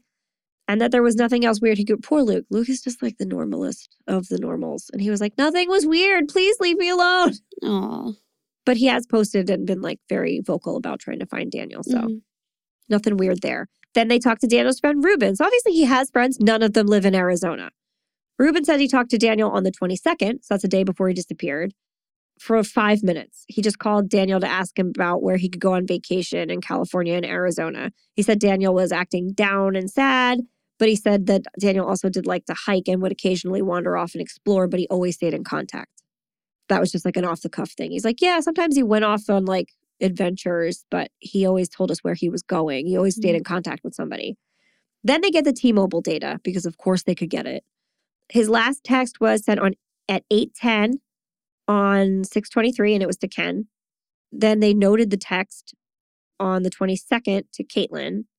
The text that said the world can get better, but I'll have to take all the time I can or we can, whatever to name it. I'll either see you again or s- never see you again. What were the differences in times for that again? This says 1507.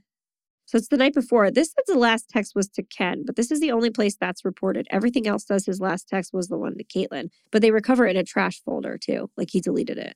Oh, okay. I guess maybe he texted Ken, like, I'm at work or something. I have no idea. Mm. So then that's some of the stuff they found from the phone. They decide they're going to go talk to his apartment manager and try to get in his apartment. And this is on July 6th. He went missing on June 23rd. Oh, they have wow. waited till July 6th to get into his apartment. Daniel's employer um, had paid his rent check for the month too. She was like, Well, his rent's paid for July because his boss paid it, which I thought was really nice because he was like, God, this guy's missing. I don't know what's happening. We don't want him to, if he, if he comes home, I want him to have a home to go to. Right. Oh, wow. Isn't that nice? I thought that was really nice. Some people take this to be that his company, um, like he found out something he shouldn't find out. And so his company got rid of him and they were covering it up. But I think he worked for a nice guy that paid his rent. A You can't tell. Crazy geology world. Apparently, I don't know. So, apartment manager Tiffany says the police can enter for an actual welfare check. Should never have taken that long. So, they go in and they notice all the common areas are clean and, you know, organized enough. All of his valuables are there. There's no sign that he was like met with a struggle or was robbed. There's no sign of him packing for a trip.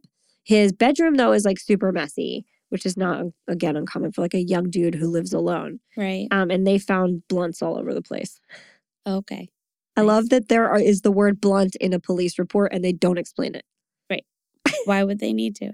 because they're cops and usually something like that they explain. Oh, okay. But they're like, there was a lot of blunts all over the place. Well, because it, it's like probably legal at this point. I don't know. it just is what it is. After that, they go on a bunch more searches. They um, send drones out to look over the desert. They send the helicopters out. They send a bunch of people on the ground. They send out utility task vehicles, which are not ATVs, they're UTVs, which to me sounded just like a worse UTI. Yeah. Yeah. Um, so that's why I had to look it up. They look like a Jeep and a golf cart had a baby. Okay. Yeah. So they Oh, send yeah, all yeah. those things out to look. They find nothing. Great. Then they eventually get his bank information from his brother. I don't know why his brother was the one that could access it, but that's who got it. Um, they find out that his last purchase was on the 23rd, the day he disappeared at a Shell station. Then a person on Facebook on the 16th. So we go forward in time to the 16th. Someone posts on Facebook that they saw a Jeep that looked like Daniel's parked near Jackrabbit and Elliott Road. And the cops are like, oh, and they go and explore it and they try and find everything, but it was a false alarm. Okay. They found someone's post on Facebook that was forwarded to them. Okay. Then on July 19th, they find Daniel's Jeep. At 8:54 in the morning, a local quote rancher and landowner, which is so old-timey. Yeah. This is a guy that owns like a cattle ranch. He called the Buckeye police to say that he found a Jeep Renegade that matched the description of Daniel's and he gave them the license plate and remarked that it had wrecked. It was like clearly been in a crash and it was empty. There was nobody in it. So the police immediately send a beat officer to meet with this rancher guy. His name is Mark. And detective, this guy that we have been talking about the whole time, and Sergeant Hanneman arranged for off highway vehicles and a mobile command trailer to be sent out. So then I have a full discovery of the Jeep.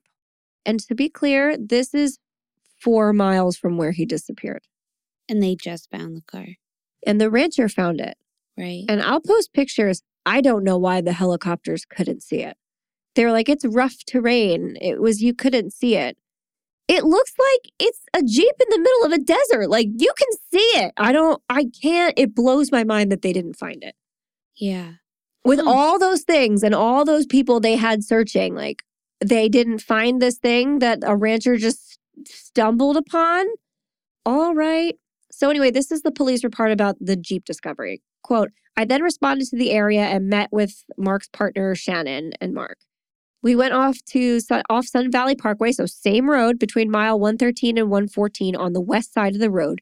We then took a dirt road to the Power Line Road, which was marked with an orange flag and headed north. So these are those dirt roads in the middle of the desert. It looks as though he has gone on no actual roads. From there, we traveled to another intersection and turned west toward Corral to the Corral area, cattle ranch, looking for the cows. Then he led me down another ro- dirt road to a mountain, and they used they used ATVs or, or UT whatever UTIs to get to the top. then they saw the jeep, and it was laying on the passenger side. The GPS coordinates were noted. The vehicle was facing northwest. The vehicle had significant damage and appeared to have had a front impact with the dirt and rolled before resting on the passenger side. One piece of the Jeep's black removable roof was on the ground, partially wedged under the front of the Jeep. So the sunroof, the like soft top type sunroof area, looks like it's been kicked out. The driver's front window was shattered, and I located glass on the ground consistent with the Jeep rolling one time. There was also substantial damage to the lower front end and damage to the top of the windshield and roof. All of the interior airbags appear to have been deployed. I observed a pair of jeans turned inside out, two brown work type boots, a faded orange vest with the company logo, so the safety vest, a t shirt, and two socks, which were inside out. Actually, it's only one sock, but he says two here. I could see the outline of what appeared to be a wallet in the pocket of the jeans. I walked the same path to the vehicle which Mark had walked and did not observe any persons inside the vehicle. The vehicle was relatively clean outside, but there had been three or more big rains in the area since Daniel went missing. There was evidence of rain damage on the inside of the Jeep and a hard hat inside filled with rainwater.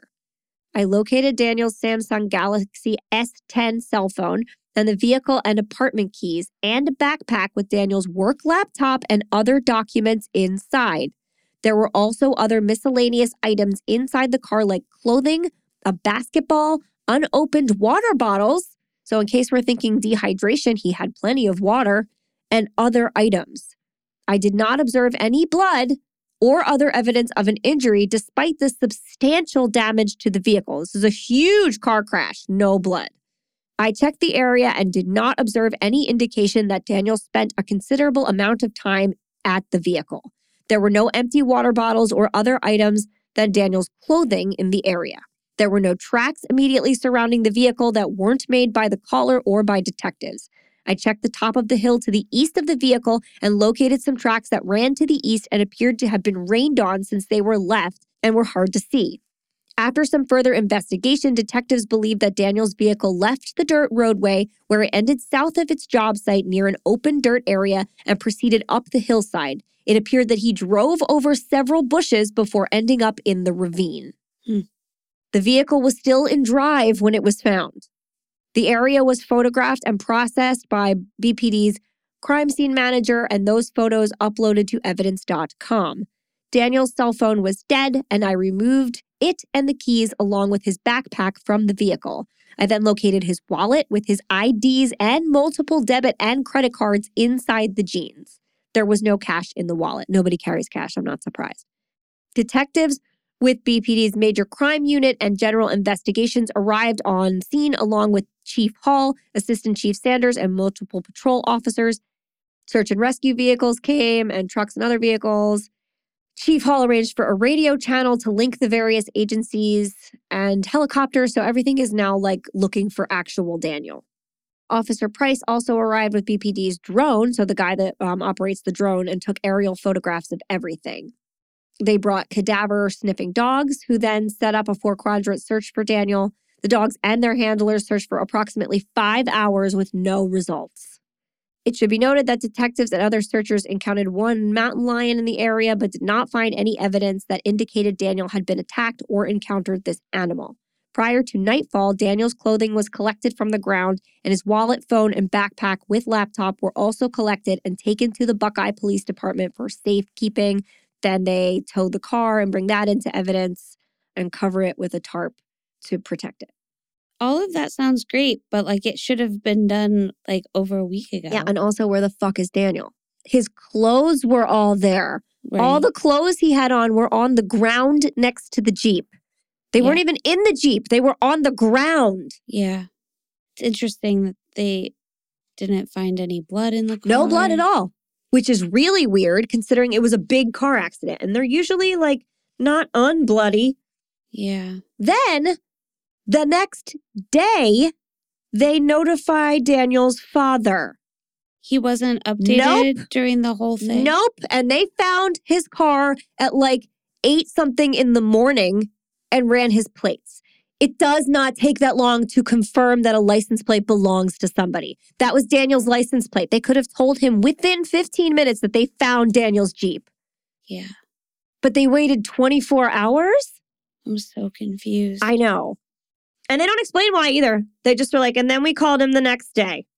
it's just like I don't know if something like like I don't know how important that is in the large like scheme of things. Yeah. But just in general, it does feel like they don't care as much. Doesn't it? That's I- just what that feels like. And that's like. what his family says. And I have mm-hmm. to say, I agree when I hear things like that. Yeah. Um, and then at this point, police say to his fa- to Daniel's family that we don't know where Daniel went.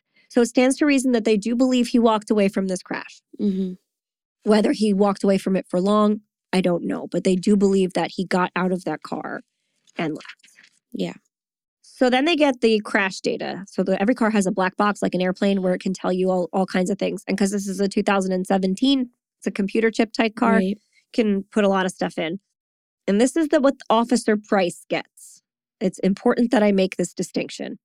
It did not record the date and time of the crash, but the vehicle was going 30 miles per hour. And remember, this is through like dirt road, rough terrain, so that's fast Yeah. for where they are. At the time of the crash, the airbags deploy. That's all the cops say. The end. But then, at this point, Daniel's father, David, has hired a private investigator whose name is Jeff McGrath. I'm just going to call him PI Jeff from here on out. And this guy specializes in the investigation of crashes. Like his thing is reassembling auto crashes and telling you what happened. So PI Jeff comes in um, once the Jeep is in like possession. He, the um, Daniel's father gets it once the cops are done with it. They're like, "We're done," and he's like, "Okay, we'll take it then." hmm And here's what PI Jeff gets it's so much more. The ignition cycle at the time of download was 6,850. So that's how many times the car had been started at that point in time.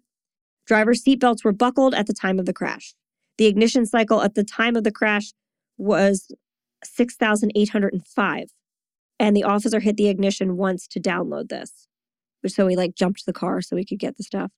But this means that the ignition was hit 44 other times after the crash Okay. Like he tried tried to start the car it. 44 other times after the impact. Yeah, that sounds about right. Yeah, you're trying That's to get the car to start. Absolutely. But that's someone who's cognizant of this crash and awake. Yeah. That's just also interesting. Odometer reading at the crash was 58,154 miles. The airbag light was not lit at the time of the crash, which means the airbags are working. At 626 that morning, the odometer read 58,055 miles. At 701, the odometer read 58,091 and 0.99 miles. And this is the distance from Daniel's house to the Shell station. It's 37 miles, takes that much time. This adds up. So he woke up early, drove to the Shell station. Ugh. We got it. 37 miles. I know. I was like, ew, really? That's how far you have to go? Gosh. Then at 722, the odometer read 58,093.24 miles. This is 1.25 miles from the Shell station, where there was a work site where Daniel took pictures of some work logs, not like tree logs, like a log of work. Yes. I I On- wasn't confused about that. I was for a minute because he's a geologist. Oh, I was like, what? yeah, but he would be logging. I just had a moment. Forgive me. Love you. on Verrado Way. Now there are pictures on his phone to back this up. He went, he took pictures of these not tree logs. Okay. Everything checks out. He was there. Oh. Then at 8:35, the odometer reads 58,112.50. Uh, the car had traveled 19.26 miles. According to Google, it was about 22.9 miles from this work site to Daniel's other work site on Sun Valley Parkway and Cactus Road. Man. But maybe he had a shortcut or something. I don't Yeah. know. At nine o'clock, the odometer read 58,129.9 miles. So the car had traveled another 17.4 miles. At 9.06, the odometer still read the same thing. Then it skips ahead to 12.54, wherein the odometer reads 58,153.51. So nine, at 9.06, that was when he was at work with Ken. Then no big, big gap. And then he travels 23.6 miles over four hours. So we don't know where he went or what he did at that point. We just know that's how long the car was running. Hmm. Daniel's phone was last connected to the Jeep's Bluetooth at 712 that morning, so he wasn't listening to any of his stuff on his phone when he was doing this either. So then the cell phone has the this is what PI Jeff gets, has the pictures from the well site near Verrado Road, text from Caitlin, text from Devisha the day before, where Daniel is telling her that he has an emergency. And then he doesn't respond to her repeated texts and calls. Oh. Yeah, she doesn't ever mention that. I don't know why that was goes unmentioned the whole time. But he says he had an emergency. Huh. Yeah. Then the I think PI Jeff finds this, but the cops might have found it too. They find a charge on his bank account on the 24th, which is the day after. So they're like, "Oh shit. Is he walking around? How is he using his card? We found his card." It's from Waffle House. But here's the thing, is a charge from the 22nd that took a couple days to hit. Oh, yeah. That happens sometimes. So then they go to confirm this. They see the security cameras at Waffle House show Daniel get there by himself, sit down at a booth by himself, eat some food, pay, pack up his leftovers, and leave. They find the server who waited on him. She says that Daniel was like, wouldn't talk to her. She wouldn't engage in any conversation. So, like at his sister's house, where he's just like not speaking Yeah. and that she he seemed like off and skittish. She was like, he this was like a person that was not well. And that she said she had seen him at that Waffle House before, but he had never acted like that. He'd always been like polite and fine. And this time he was like not well. And then it's noted that at the Shell station, this charge that he made was for $3.83 worth of gas at like pump four. Um, I'm sorry, what? On June 21st, 2021, in Arizona, gas prices averaged at over $3 a gallon. At most places, it was over, it was closer to $3.50. Was he putting gas in his hands? Was he filling a small bucket? Why hmm. would you put like a gallon of gas in your car? I know. That's weird. And it wasn't because like he didn't have any money. It's just that's what he put in there. To me, that's very strange. So then PI Jeff on August 12th, so we jump a little ahead in time, notifies the police that the family would like to change the case to a criminal investigation rather than a missing person. Yeah. And while there's not a ton of criminal case proof, it would push the case forward a lot better. Yeah. What this will do is make it more of a priority and make them able to do more in the way of investigation than it would if it was just a missing person. So I totally understand doing this. But PI Jeff says that he has um, proof to make this a criminal case. This is where PI Jeff gets a little braggy. He said he found a sun bleached sock that matched the one they found with the Jeep and all of the socks in Daniel's apartment on the road between his worksite and where the Jeep was found. So that's evidence that there was a murder. I don't understand. Nobody does. That's not evidence that there was a murder. But P.I. Jeff has other things to say because of the way the black box reports it. It also says that after a crash, the car drove 11 miles before coming to its final resting place in the ravine. Mm. Because P.I. Jeff finds that out. And he says what he thinks is that the car had a crash with another car, something happened, and then they disposed of the car in the ravine along with Daniel's clothing and things, but did something to Daniel. Hmm. That is what P.I. Jeff suspects. It was later revealed that there is the possibility that those 11 miles happened because the car was on its side and the wheels was, were still going. It was still on, which could turn the odometer. Oh, that's true. There was another like weird possibility for that. But those 11 miles are totally unaccounted for. And it looks as though there were two crashes. This makes it look like there was an initial crash and then it came to its resting place, rolled over into the ravine. But again, we don't know if that's what happened or not. We can't see anything. PI Jeff also says that he found evidence of red paint on the bumper of the car, like an impact site. Nobody else cites that, and I, I haven't seen pictures of it, so I can't really tell you much about it. But if there was, that's pretty interesting. He also said that uh, th- this is where PI Jeff kind of goes off the rails for me just a little bit. He said that there's no way a vehicle like the one Daniel was driving could reach 28 miles per hour or more for more than five seconds before the crash in that kind of terrain. And they're like, oh, really? Why? And he was like, well, I took my Jeep out there and it couldn't do it. Mm, All right. I mean, he's an expert at this, though. So right. maybe he knows. He also said that he spoke to Daniel's friend Roger at one of the search parties because at this point, Daniel's father, David, is just organizing search parties. He's just Mhm. gathering his own people. He has made flyers, he's bringing people out. He has like, and he has it organized. He has everybody connected. He has like zones marked out and stuff. He is fucking doing the thing, Okay. trying to find his son. He's still doing that. The last one was on April 2nd. Hmm. So then PI Jeff says he spoke to Daniel's friend Roger, and Roger said he had to tell Jeff something. But then Jeff reports that Roger had a quote, oh shit moment and grew pale. And then Roger avoided Jeff after that. So they asked Devisha, like, do you know who this Roger guy is? And she was like, I think maybe he was a roommate of Daniel's or something. And the, det- the detective find his name in Daniel's phone. They're like, oh, there's a Roger in there. Let's figure out what this guy is. So then they find that that Roger and Daniel were texting a lot in the few months before he disappeared. So there's tons of text exchange between the two of them. Roger was helping Daniel build a gaming computer, and they talked about basketball. And on the 21st of June, they had breakfast together. On the 23rd, Roger texted Daniel right after he went missing, saying he was worried and that if he needed anything or someone to talk to or just drive around with him, that he should call him. Then Roger texted Daniel again later in the evening, saying that he was at Daniel's apartment and was worried because no one had heard from him. Then Roger goes on to say that he met Daniel when he first moved to Phoenix. They worked together. Daniel was living in a hotel at the time, and Roger let him stay with him on his couch for a month with his girlfriend before finding his own place. That's Roger's girlfriend. We have no reports of any girlfriends on Daniel's front. Um, Roger and Daniel stayed friends after they lived together for a little while. They liked beers and basketball.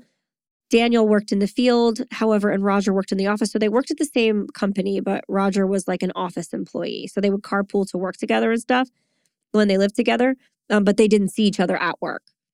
Roger had Daniel and his sister Devisha to his house for Thanksgiving. He gave them both hand me down furniture to help them get started in their life, which makes me think it's weird that Devisha was like, um, I think maybe they lived together at some point. You were at his house for Thanksgiving. Why don't you remember this guy? Right. I mean, again, she has done absolutely nothing wrong. I don't I'm not suspicious of her. It's just like a weird thing. Like why why wasn't this guy more of a presence? Roger also says that Daniel was building a gaming computer and he spent a ton of money on it. And then he says Roger says he was out of state from June 16th to 20th. Um, so he doesn't know about anything then. When he got back on the 21st of June, he saw Daniel at the office and Daniel had cut off all his hair, which is weird because he was trying to grow it out. And then he was acting very distant and weird to Roger. And so Roger was like, Hey, do you want to go to breakfast? And he was like, No. And then Roger said, Okay, but like, do you want to go to breakfast? And he said, Okay, fine. So they go to Chick fil A and Roger says, Okay, Daniel, what do you want? And Daniel just said, Whatever you're having, which is weird because apparently he always, every time, wanted spicy nuggets, even for breakfast. I don't judge. Nuggets are good. Well, then why did he ask him? I don't know. I don't- know. So Daniel, then Daniel, uh, Roger asked Daniel if like, okay, maybe is your problem with a girl? Did you Yeah. have like a girl problem? And Daniel was like, yeah, there's a girl, but she doesn't know that I exist. And then things get really weird. Daniel continued to ask odd questions, which didn't make a lot of sense to him. Roger then received a call from his sister during their drive to talk about their father's status because Roger's father had just died. When the call was over, Daniel asked Roger if he believed in miracles. And then Daniel told him maybe he should start believing in miracles. Okay. Roger said that Daniel then mentioned something about God or religion. And Roger said he was taken back by Daniel's questioning because Daniel had never really expressed any religious views to him at all. Daniel asked Roger if he trusted him. And when Roger said yes, Daniel challenged him about whether he trusted him. But Roger said, Yeah, I trust you because we're friends. Daniel then said, What if we weren't friends?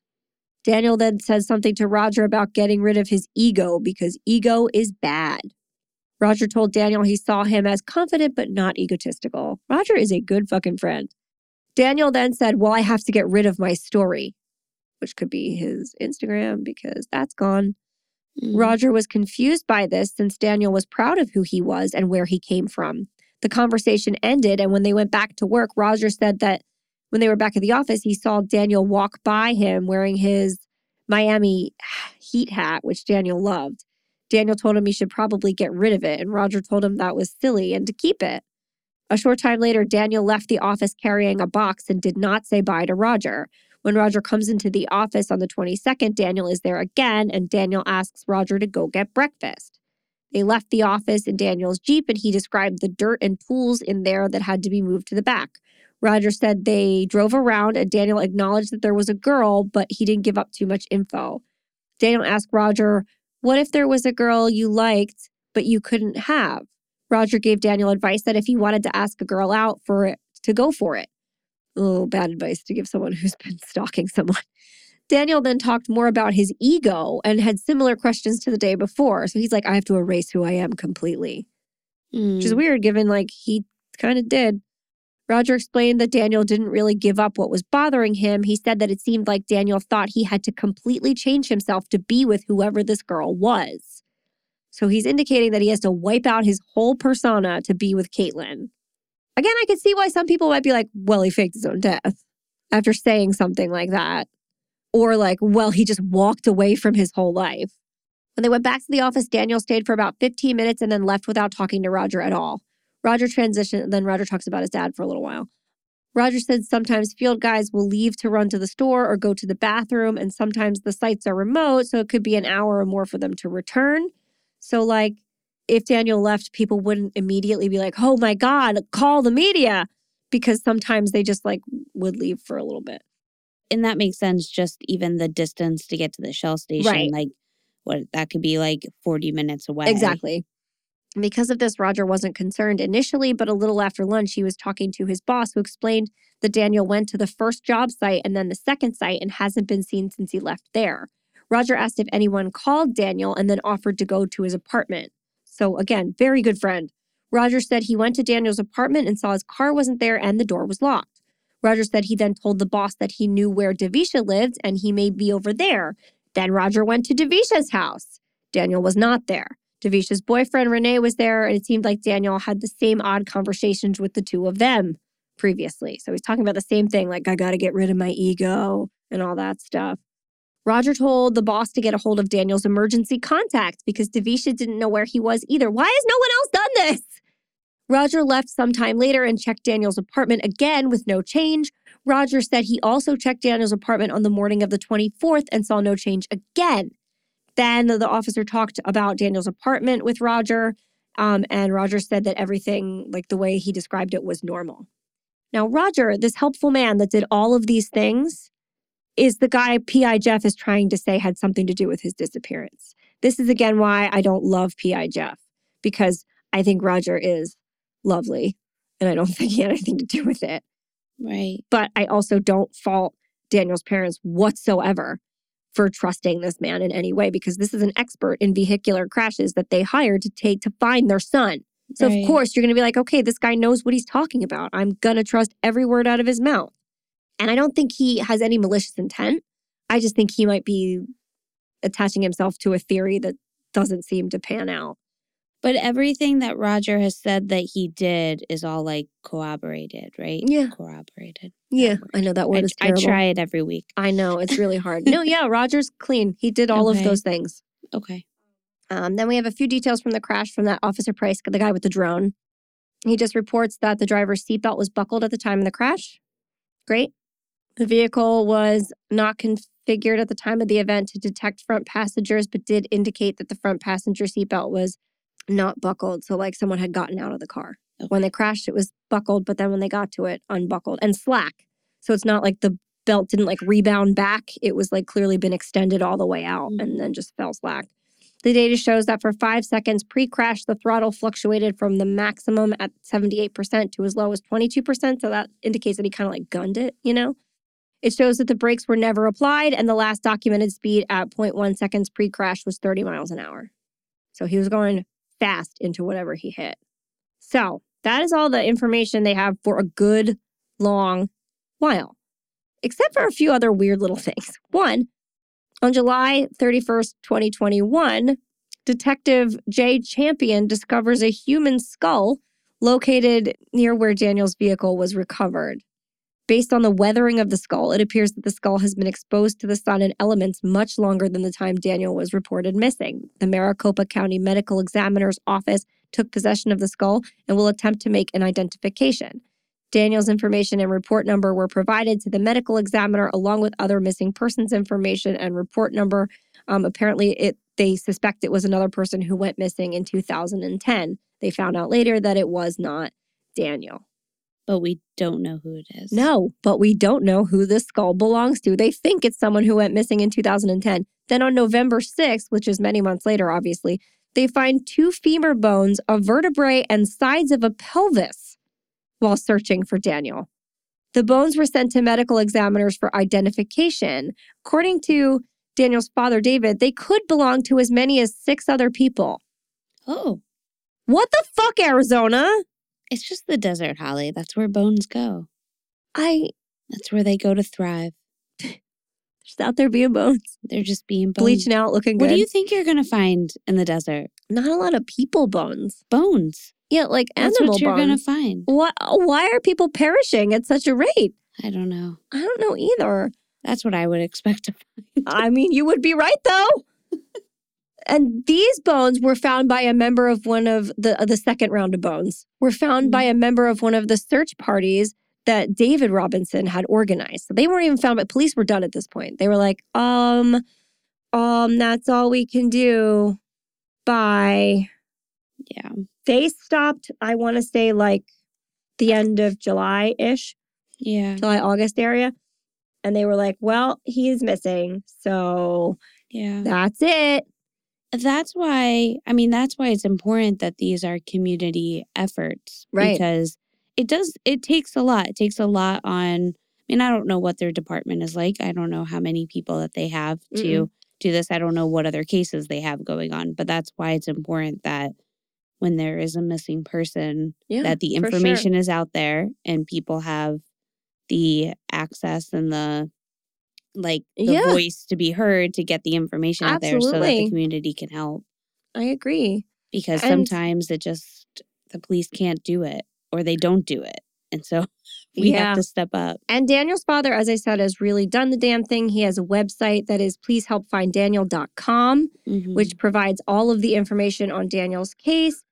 It has a link where you can donate to um, the Robinson family's GoFundMe, which helps in the search just to find Daniel. There is a link to sign the petition that would have Daniel's case moved from a missing persons to a criminal investigation. you just shared that right on Mhm. facebook I shared that on Facebook. I will share it again on our other social medias. I can't post links on Instagram yet, but if like 300 more of you like our Instagram, I'll be able to. So help us. nice Help us help you.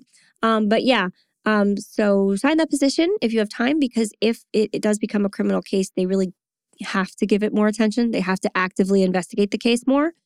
There's also all the like I think they're delete the deleted pictures from his Instagram. There's a ton of pictures. There are um, interviews with David Robinson. Um, some are on YouTube. Some are from um, CNN, from Dateline, from I mean everything in the world that he could get his hands on to do. He really, truly did. All the news articles. There's a brief synopsis of the case. Daniel's father also said that Daniel has an innate passion for adventure and is known to travel in opportune moments. However, he has always communicated with his family on travel plans. So he was talking about how he's like adventurous and fun, but like this is totally out of character. And this says that he was said to have last been seen by a worker from another company who worked with him at a well. So I don't know who that was because I think Ken worked with his same company. And he, that he made plans to be with family before he went missing and looked forward to that in July. So he had future things planned out hmm but they are still handing out flyers. They are still organizing search parties. They are still actively chatting with the public, engaging, trying to get his story out there. They're really, really working hard. So I encourage everyone to go to this website and to see what you can see and do as much as you can do. And lastly, we'll just talk about the theories a little bit. This is just going to be kind of a conversation.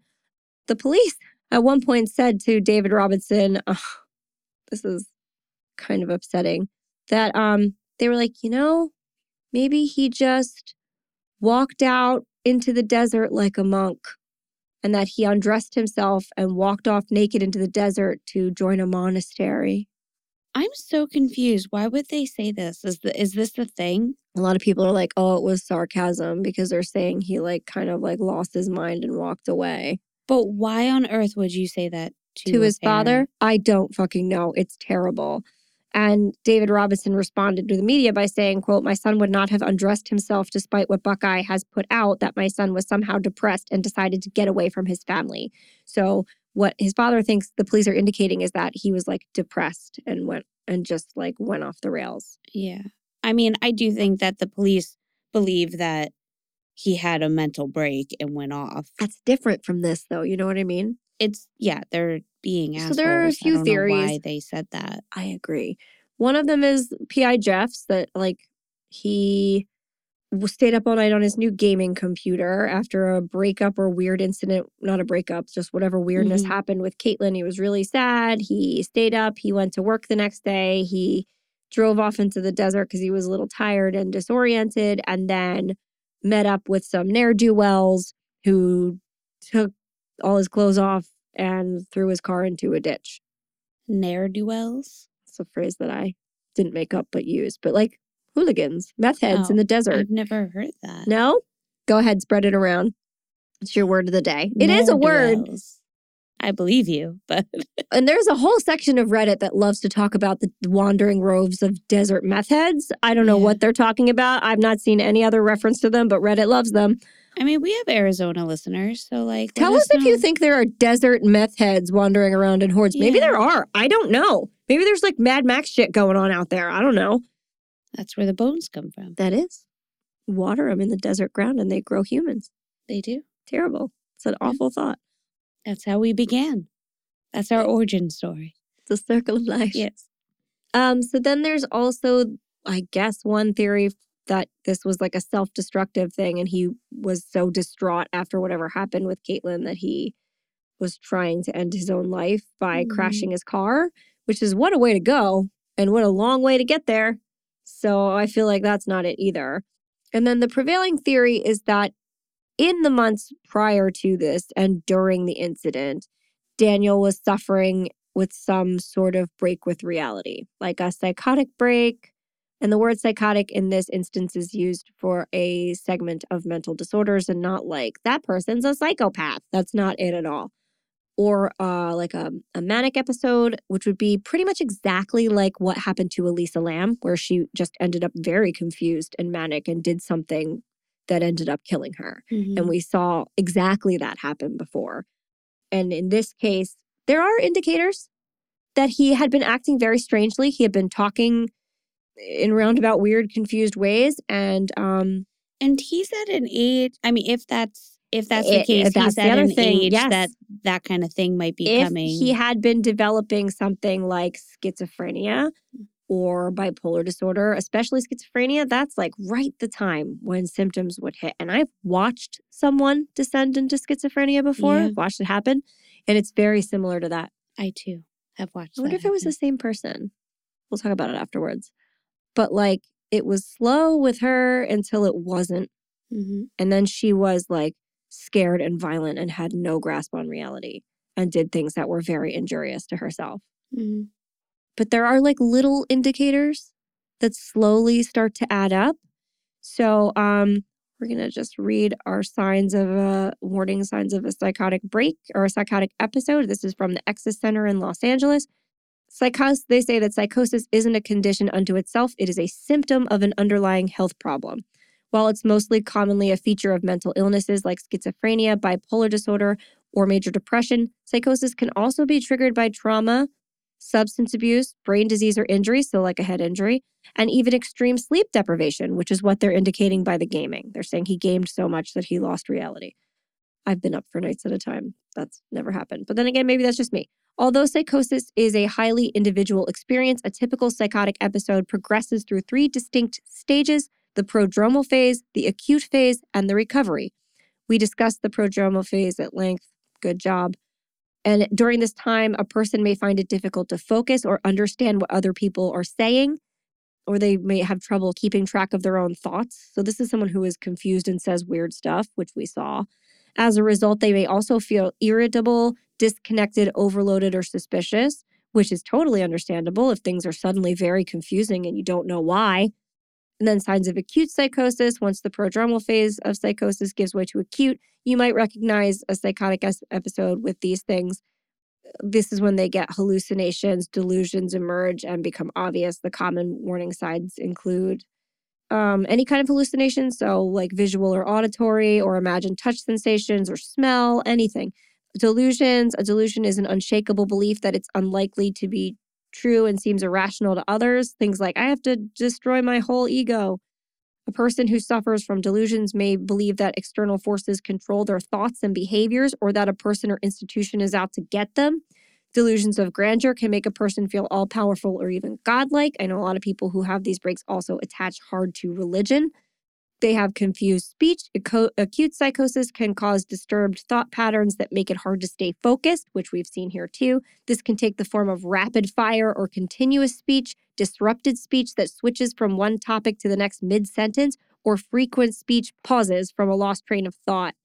It also has mood changes.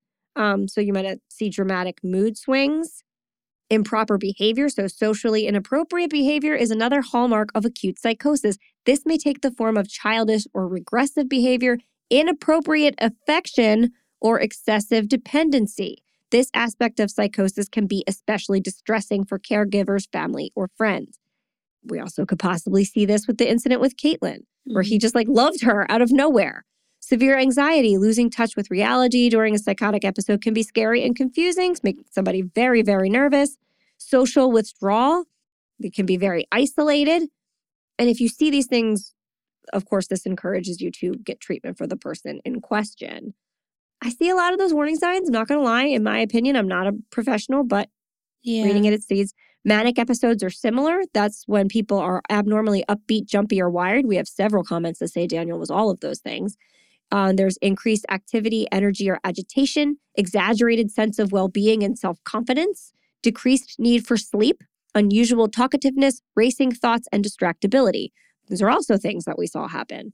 So while I can't make any, I, can't, I mean, I can't say anything for sure. Mm-hmm. A lot of those do seem to add up. Though, to be fair, this is a statement from Daniel's father about these very things. He said, quote, Neither my family or the Buckeye Police Department are mental health, mental health professionals to be able to diagnose mental health conditions. However, Daniel never expressly communicated to the family that he was going through anything. He had done, had he done so, we would have sprung into action. We have a close family structure and promote healthy lines of communication within. We fervently believe if Daniel were indeed in crisis, our family would have been the first to know. Were there behaviors that weren't typical leading up to his disappearance? Yes. However, as stated, neither my family or the Buckeye Police Department are professionals or are adept enough to make that judgment. Furthermore, if we are alluding to the fact that someone in a mental health crisis does not deserve the same amount of care and concern as anyone else, we truly have a bigger problem at hand. Daniel's mental health does not abate the Buckeye Police Department's inactivity in this investigation. Yeah, no, I agree. And I think that that's statement. really, really well put. Yeah, absolutely. No, I don't blame his family at all. If he did have, I don't either. Something I don't not blame them for not seeing it.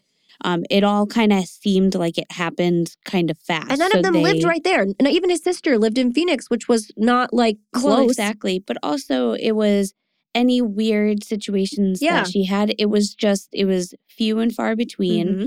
And it was all very recent.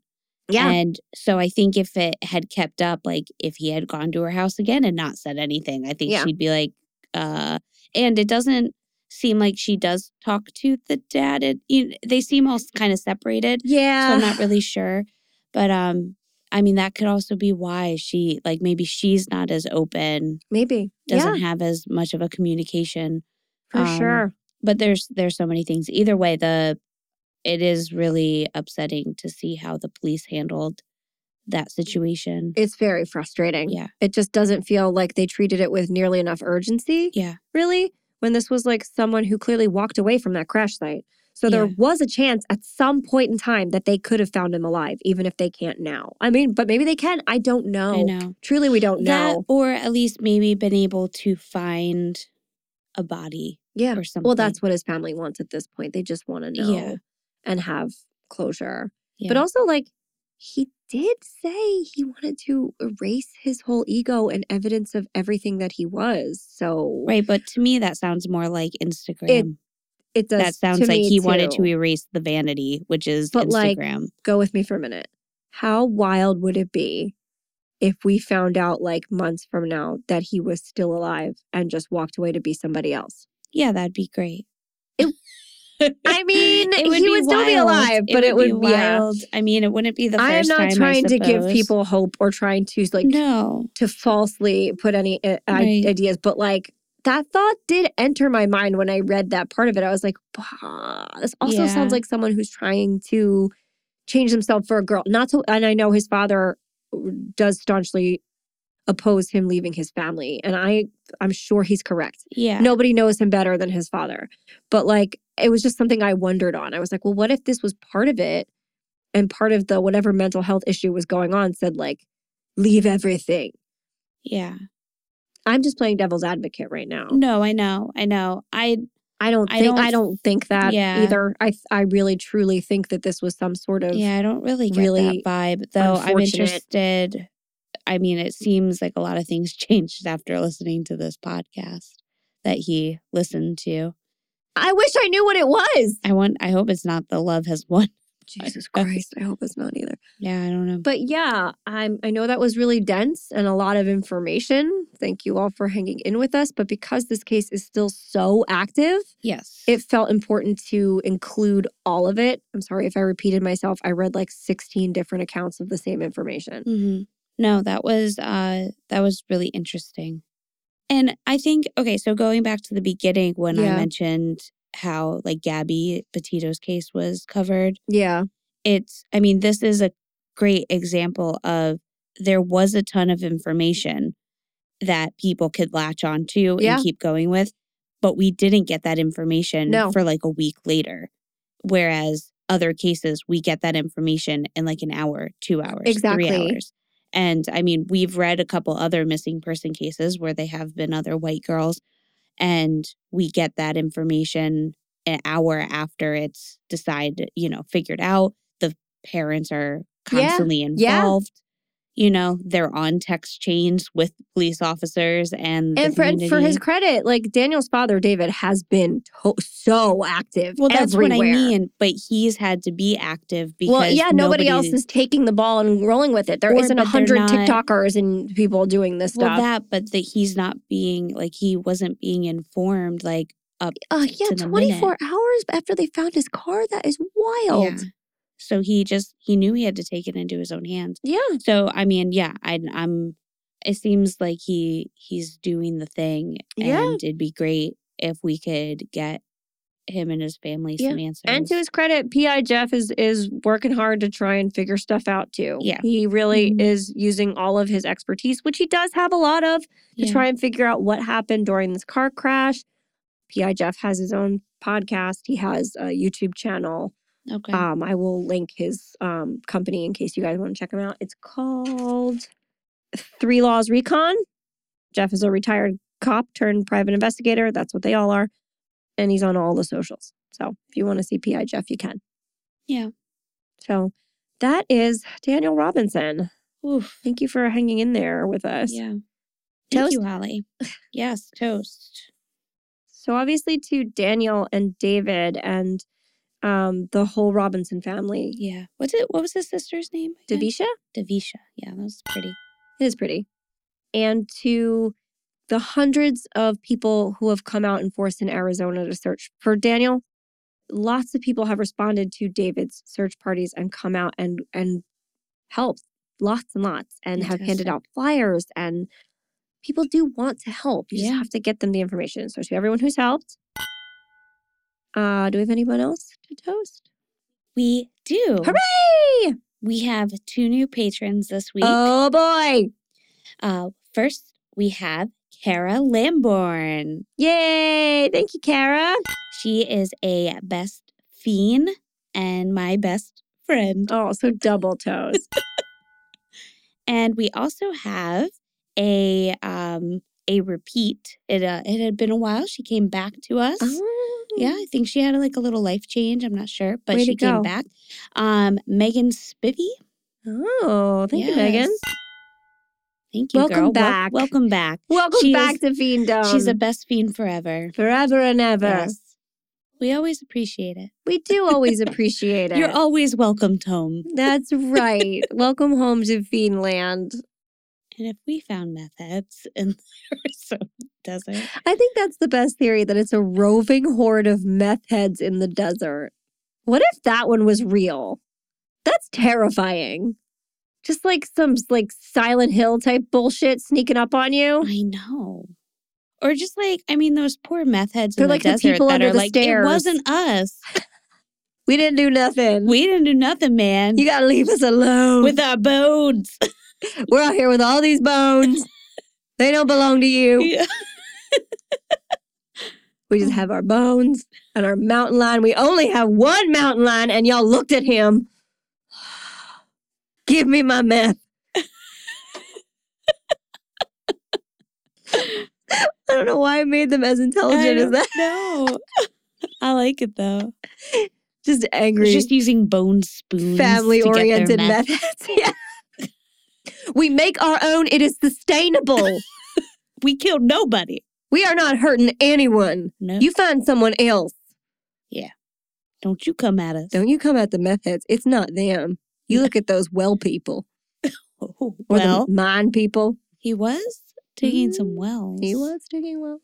It was the grudge. Uh, Oh, yeah. So I'm not really super comfortable saying we would be dead in this instance because we don't know for sure that Daniel is dead. So why don't we use another instance where we actually would be dead? Do you have one? I do. Give me it. And if we were bit by a rattlesnake in the Arizona desert, We, would, be, dead.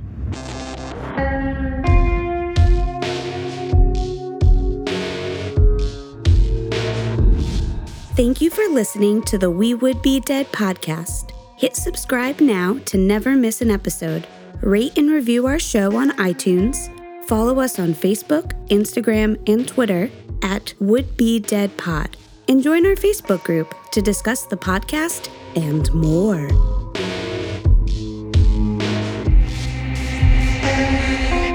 Unless we were meth heads, and then that is our rattlesnake, and you leave him alone. No. oh.